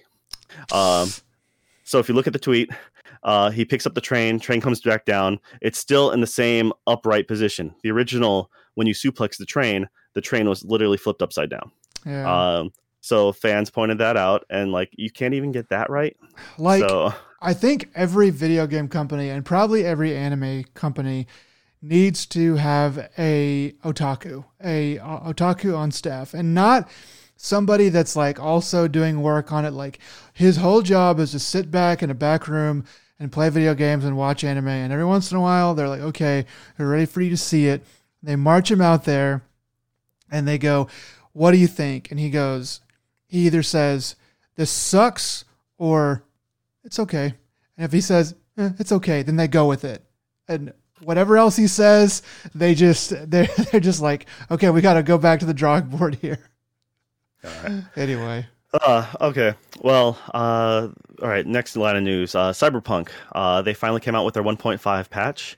Uh, for uh, and what they also did with that is they came out. They finally had the next gen, re, or now current gen uh, releases. So they have uh, the PS5, Xbox Series X, and uh, Series S.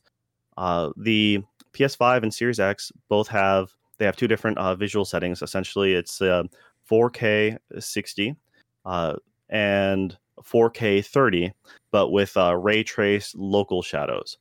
Uh, so from everything that's been seen, uh, at least uh, Digital Foundry does a really good um, you know comparison. Uh, they do a couple vi- you know videos on this. Uh, the local ray trace shadows isn't much, and it doesn't really do a whole lot in the end. You're better off going with the uh, 4K 60 option. Then also uh, the Series S only has 1440p at 30 frames. So a lot of people are disappointed with the Series S having that.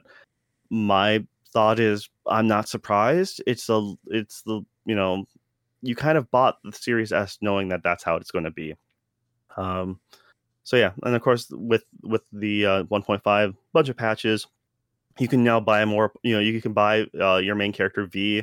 You can buy more apartments and some other stuff. And um, a lot of people around are just saying this is the game that should have been originally launched. So it is finally at that level of this is what day one should have been like, and then from here you make it better. like basically like Uh, over a year later. Yeah. So this is this is the playable version. Uh, so yeah, that's that's the the gist of you know a lot of people have been saying. Yeah. Um, all right, and uh, let's see.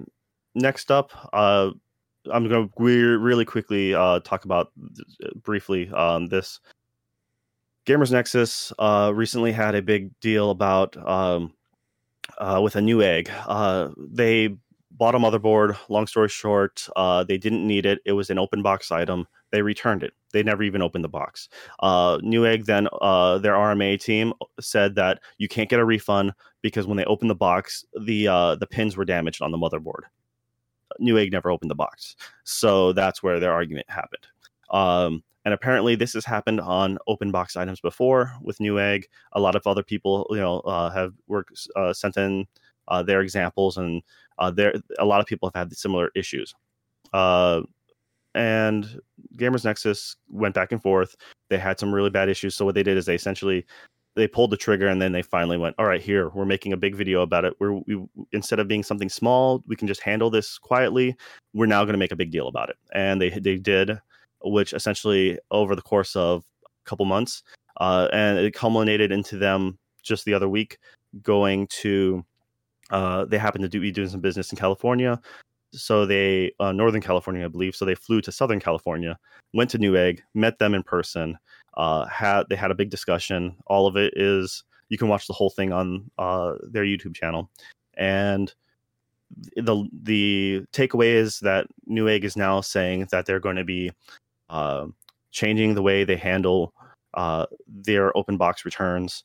And people who've had issues in the last i think couple years are supposed to be getting contacted about their issues and hopefully get that uh, settled. And you know we'll see. Uh, gamers nexus uh, steve there at gamers nexus seemed to be hopeful uh, but he's you know and he just did a shout out saying hey if they if um, they handle it well either way uh, they'll do they'll do a follow-up good or bad and uh, said to shout out to any uh, viewers that if you did get contacted with them, uh, you know, let us know kind of what your what how it went for you, and yeah, that's it. So it's a really interesting thing. I mean, Newegg is one of the top places you can buy stuff from when it comes to computers and uh, equipment and such. Uh, I bought my first components for my first computer there. Uh, I remember having a faulty motherboard when I uh, a brand new one, but it was like it just didn't work, and so I had to return it. And that co- I remember having some slight issues just with my return policy. I mean, I wanted just the same thing back, uh, but they they tried charging me a restocking fee, uh, and I'm like, this is a faulty product. I just need it replaced. I I'm not returning it. I just I want the same damn thing. I want a working one. Um, and that was uh 06, 07. Hmm. Uh, so I mean, uh, it's either that you know you can you know if you're lucky enough to live by a micro center, then there's that, yay. But other than you know, you got essentially uh, only Amazon. Um, I don't even know if some other places are around anymore because there used to be like Tiger Direct, uh, but Newegg was always the go-to. But I know Newegg when at one point or other they got more or less bought out by a Chinese company, and that's when they had issues like credit card hacks and or leaking credit card information or something like that, and uh, they kind of have been slowly getting more and more notorious for going downhill. Uh, so hopefully this is a step in the right direction. Wow, man, that sucks. Um, I've not bought anything from Newegg in a long time, uh, but I'll try to avoid it. I guess going forward. It's sad that they have such shit customer service. Uh, well, I mean, they've uh, they're not the only ones essentially because now Best Buy, uh, the only place in the U.S. where you can buy, um, you know, th- uh, the 3000 series uh, NVIDIA graphics cards, uh, you know, the FE, the Founders Editions versions. Uh, they've now uh, made the those graphics cards behind a paywall, uh, and that is the, their Total Tech uh, plan or package. And so you have to pay two hundred dollars to become a member of the Total Tech plan, which I'm not sure what it all comes with, but the whole purpose of it is what it does do is it gives you the uh, chance to possibly buy a 3000 series graphics card. It doesn't guarantee you one. You're paying $200 for the chance to. Um, so yay, Best Buy. I mean, what it, what the reason why I think uh, it's been speculated the reason why this is happening is because Best Buy has um, signed a contract uh, that they cannot raise the Founders Editions cards above MSRP. That's why those are the only places you can buy. Like, was it a set? I think uh, 3080 is like 700 or maybe 800. I can't remember now. Uh, but yeah, it's the only place you can get it that. But they sell out instantly, and you have to maneuver. You know, so this is just yet another hoop. Uh, they, you know, you can claim that oh, it'll help deter, um, you know, deter people from miners from buying it. Like, you know, If you could guarantee that you that you would get a card, then what? Seven hundred bucks plus two hundred bucks is nine hundred bucks. You're still paying. You're still the cheapest card on the market. Yep. I mean, it's sad that to say like nine hundred dollars is a good deal, you know, because you know when you're looking at like twelve hundred dollars for something uh, for a thirty eighty, you know, it, that's it's the world we live in right now. But Best Buy wants their slice, and You know, so that's their way of manipulating the system. I don't know what Best Buy can offer that would make the rest of the two hundred dollars worth it. Um, because anything Best, I don't know. Just I'm very disappointed. Uh, in Best Buy. Usually, I go there because they're the cl- close people that you know they have. Usually, if I need something, they I can go to them. Um, you know, but I don't go out of my way to go shopping there, and now I'm most definitely not going to. Uh, it's just it's a sad situation. Dude, So- this has just been like an apocalypse of of tech parts. You know, the past two years has just been Oh. horrifying. Yep, and it's not going to get any better. So, Not for a while. all right. Maybe never. Feels like All maybe never. Well, uh, along with Nvidia trying to do this, uh, Nvidia was going to buy ARM, um, mobile chip manufacturer, you know, uh, owned by parent company SoftBank, if I remember correctly. So, anyways, they were they were going to try to do a buyout. Um, the a lot of people, a lot of governments were trying to stop this. Uh, there was there's a lot of I I want to say they were being investigated, uh, or if not sued, in the U.S. Um, and they were like I know the EU or you know the, in Europe there was like there was go, going under a lot of questions and Nvidia seemed really positive on the idea when this first came out and this was I think a year or two ago it might have been a year ago um, but these questions hit up immediately being like you know a lot of people are like this is probably not going to happen right uh, but they're like no it's totally going to happen and apparently now it's not going to happen I mean it's it's the one excuse or the one example I can see of people saying like, yeah, stopping a monopoly from happening or stopping this big company acquisitions. The, you know, there's a precedent for maybe Microsoft not being able to own Activision, and that's a little bit of a. It's not an apples to apples comparison. Uh, it is somewhat similar, but you know, you have some. You can be. ARM is such a big part of the industry and for Nvidia, uh, Nvidia to own that much, it's you know I can see people I can see that fighting against it, while um, Microsoft owning um, Activision is not that uh, big in comparison.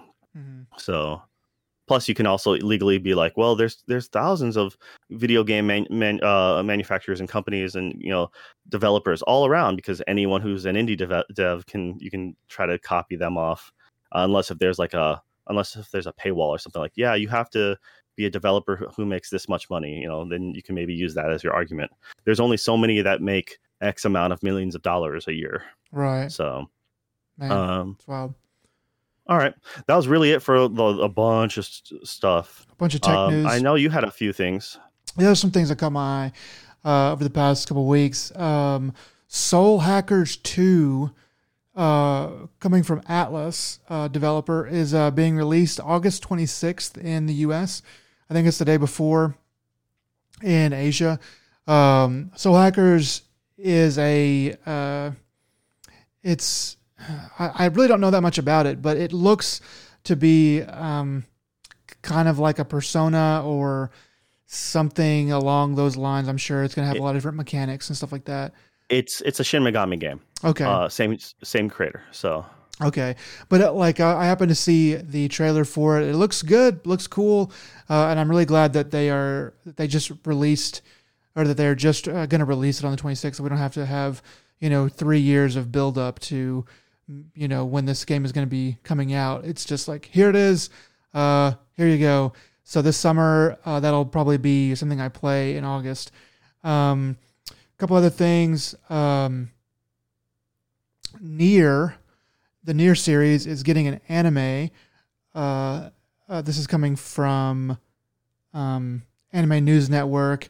I don't really know much more about it. I don't know what studio's doing it or anything anything like that. But I did see that that uh, there is an anime coming for that, which fits. I mean, it's a very anime game, uh, so that should be interesting.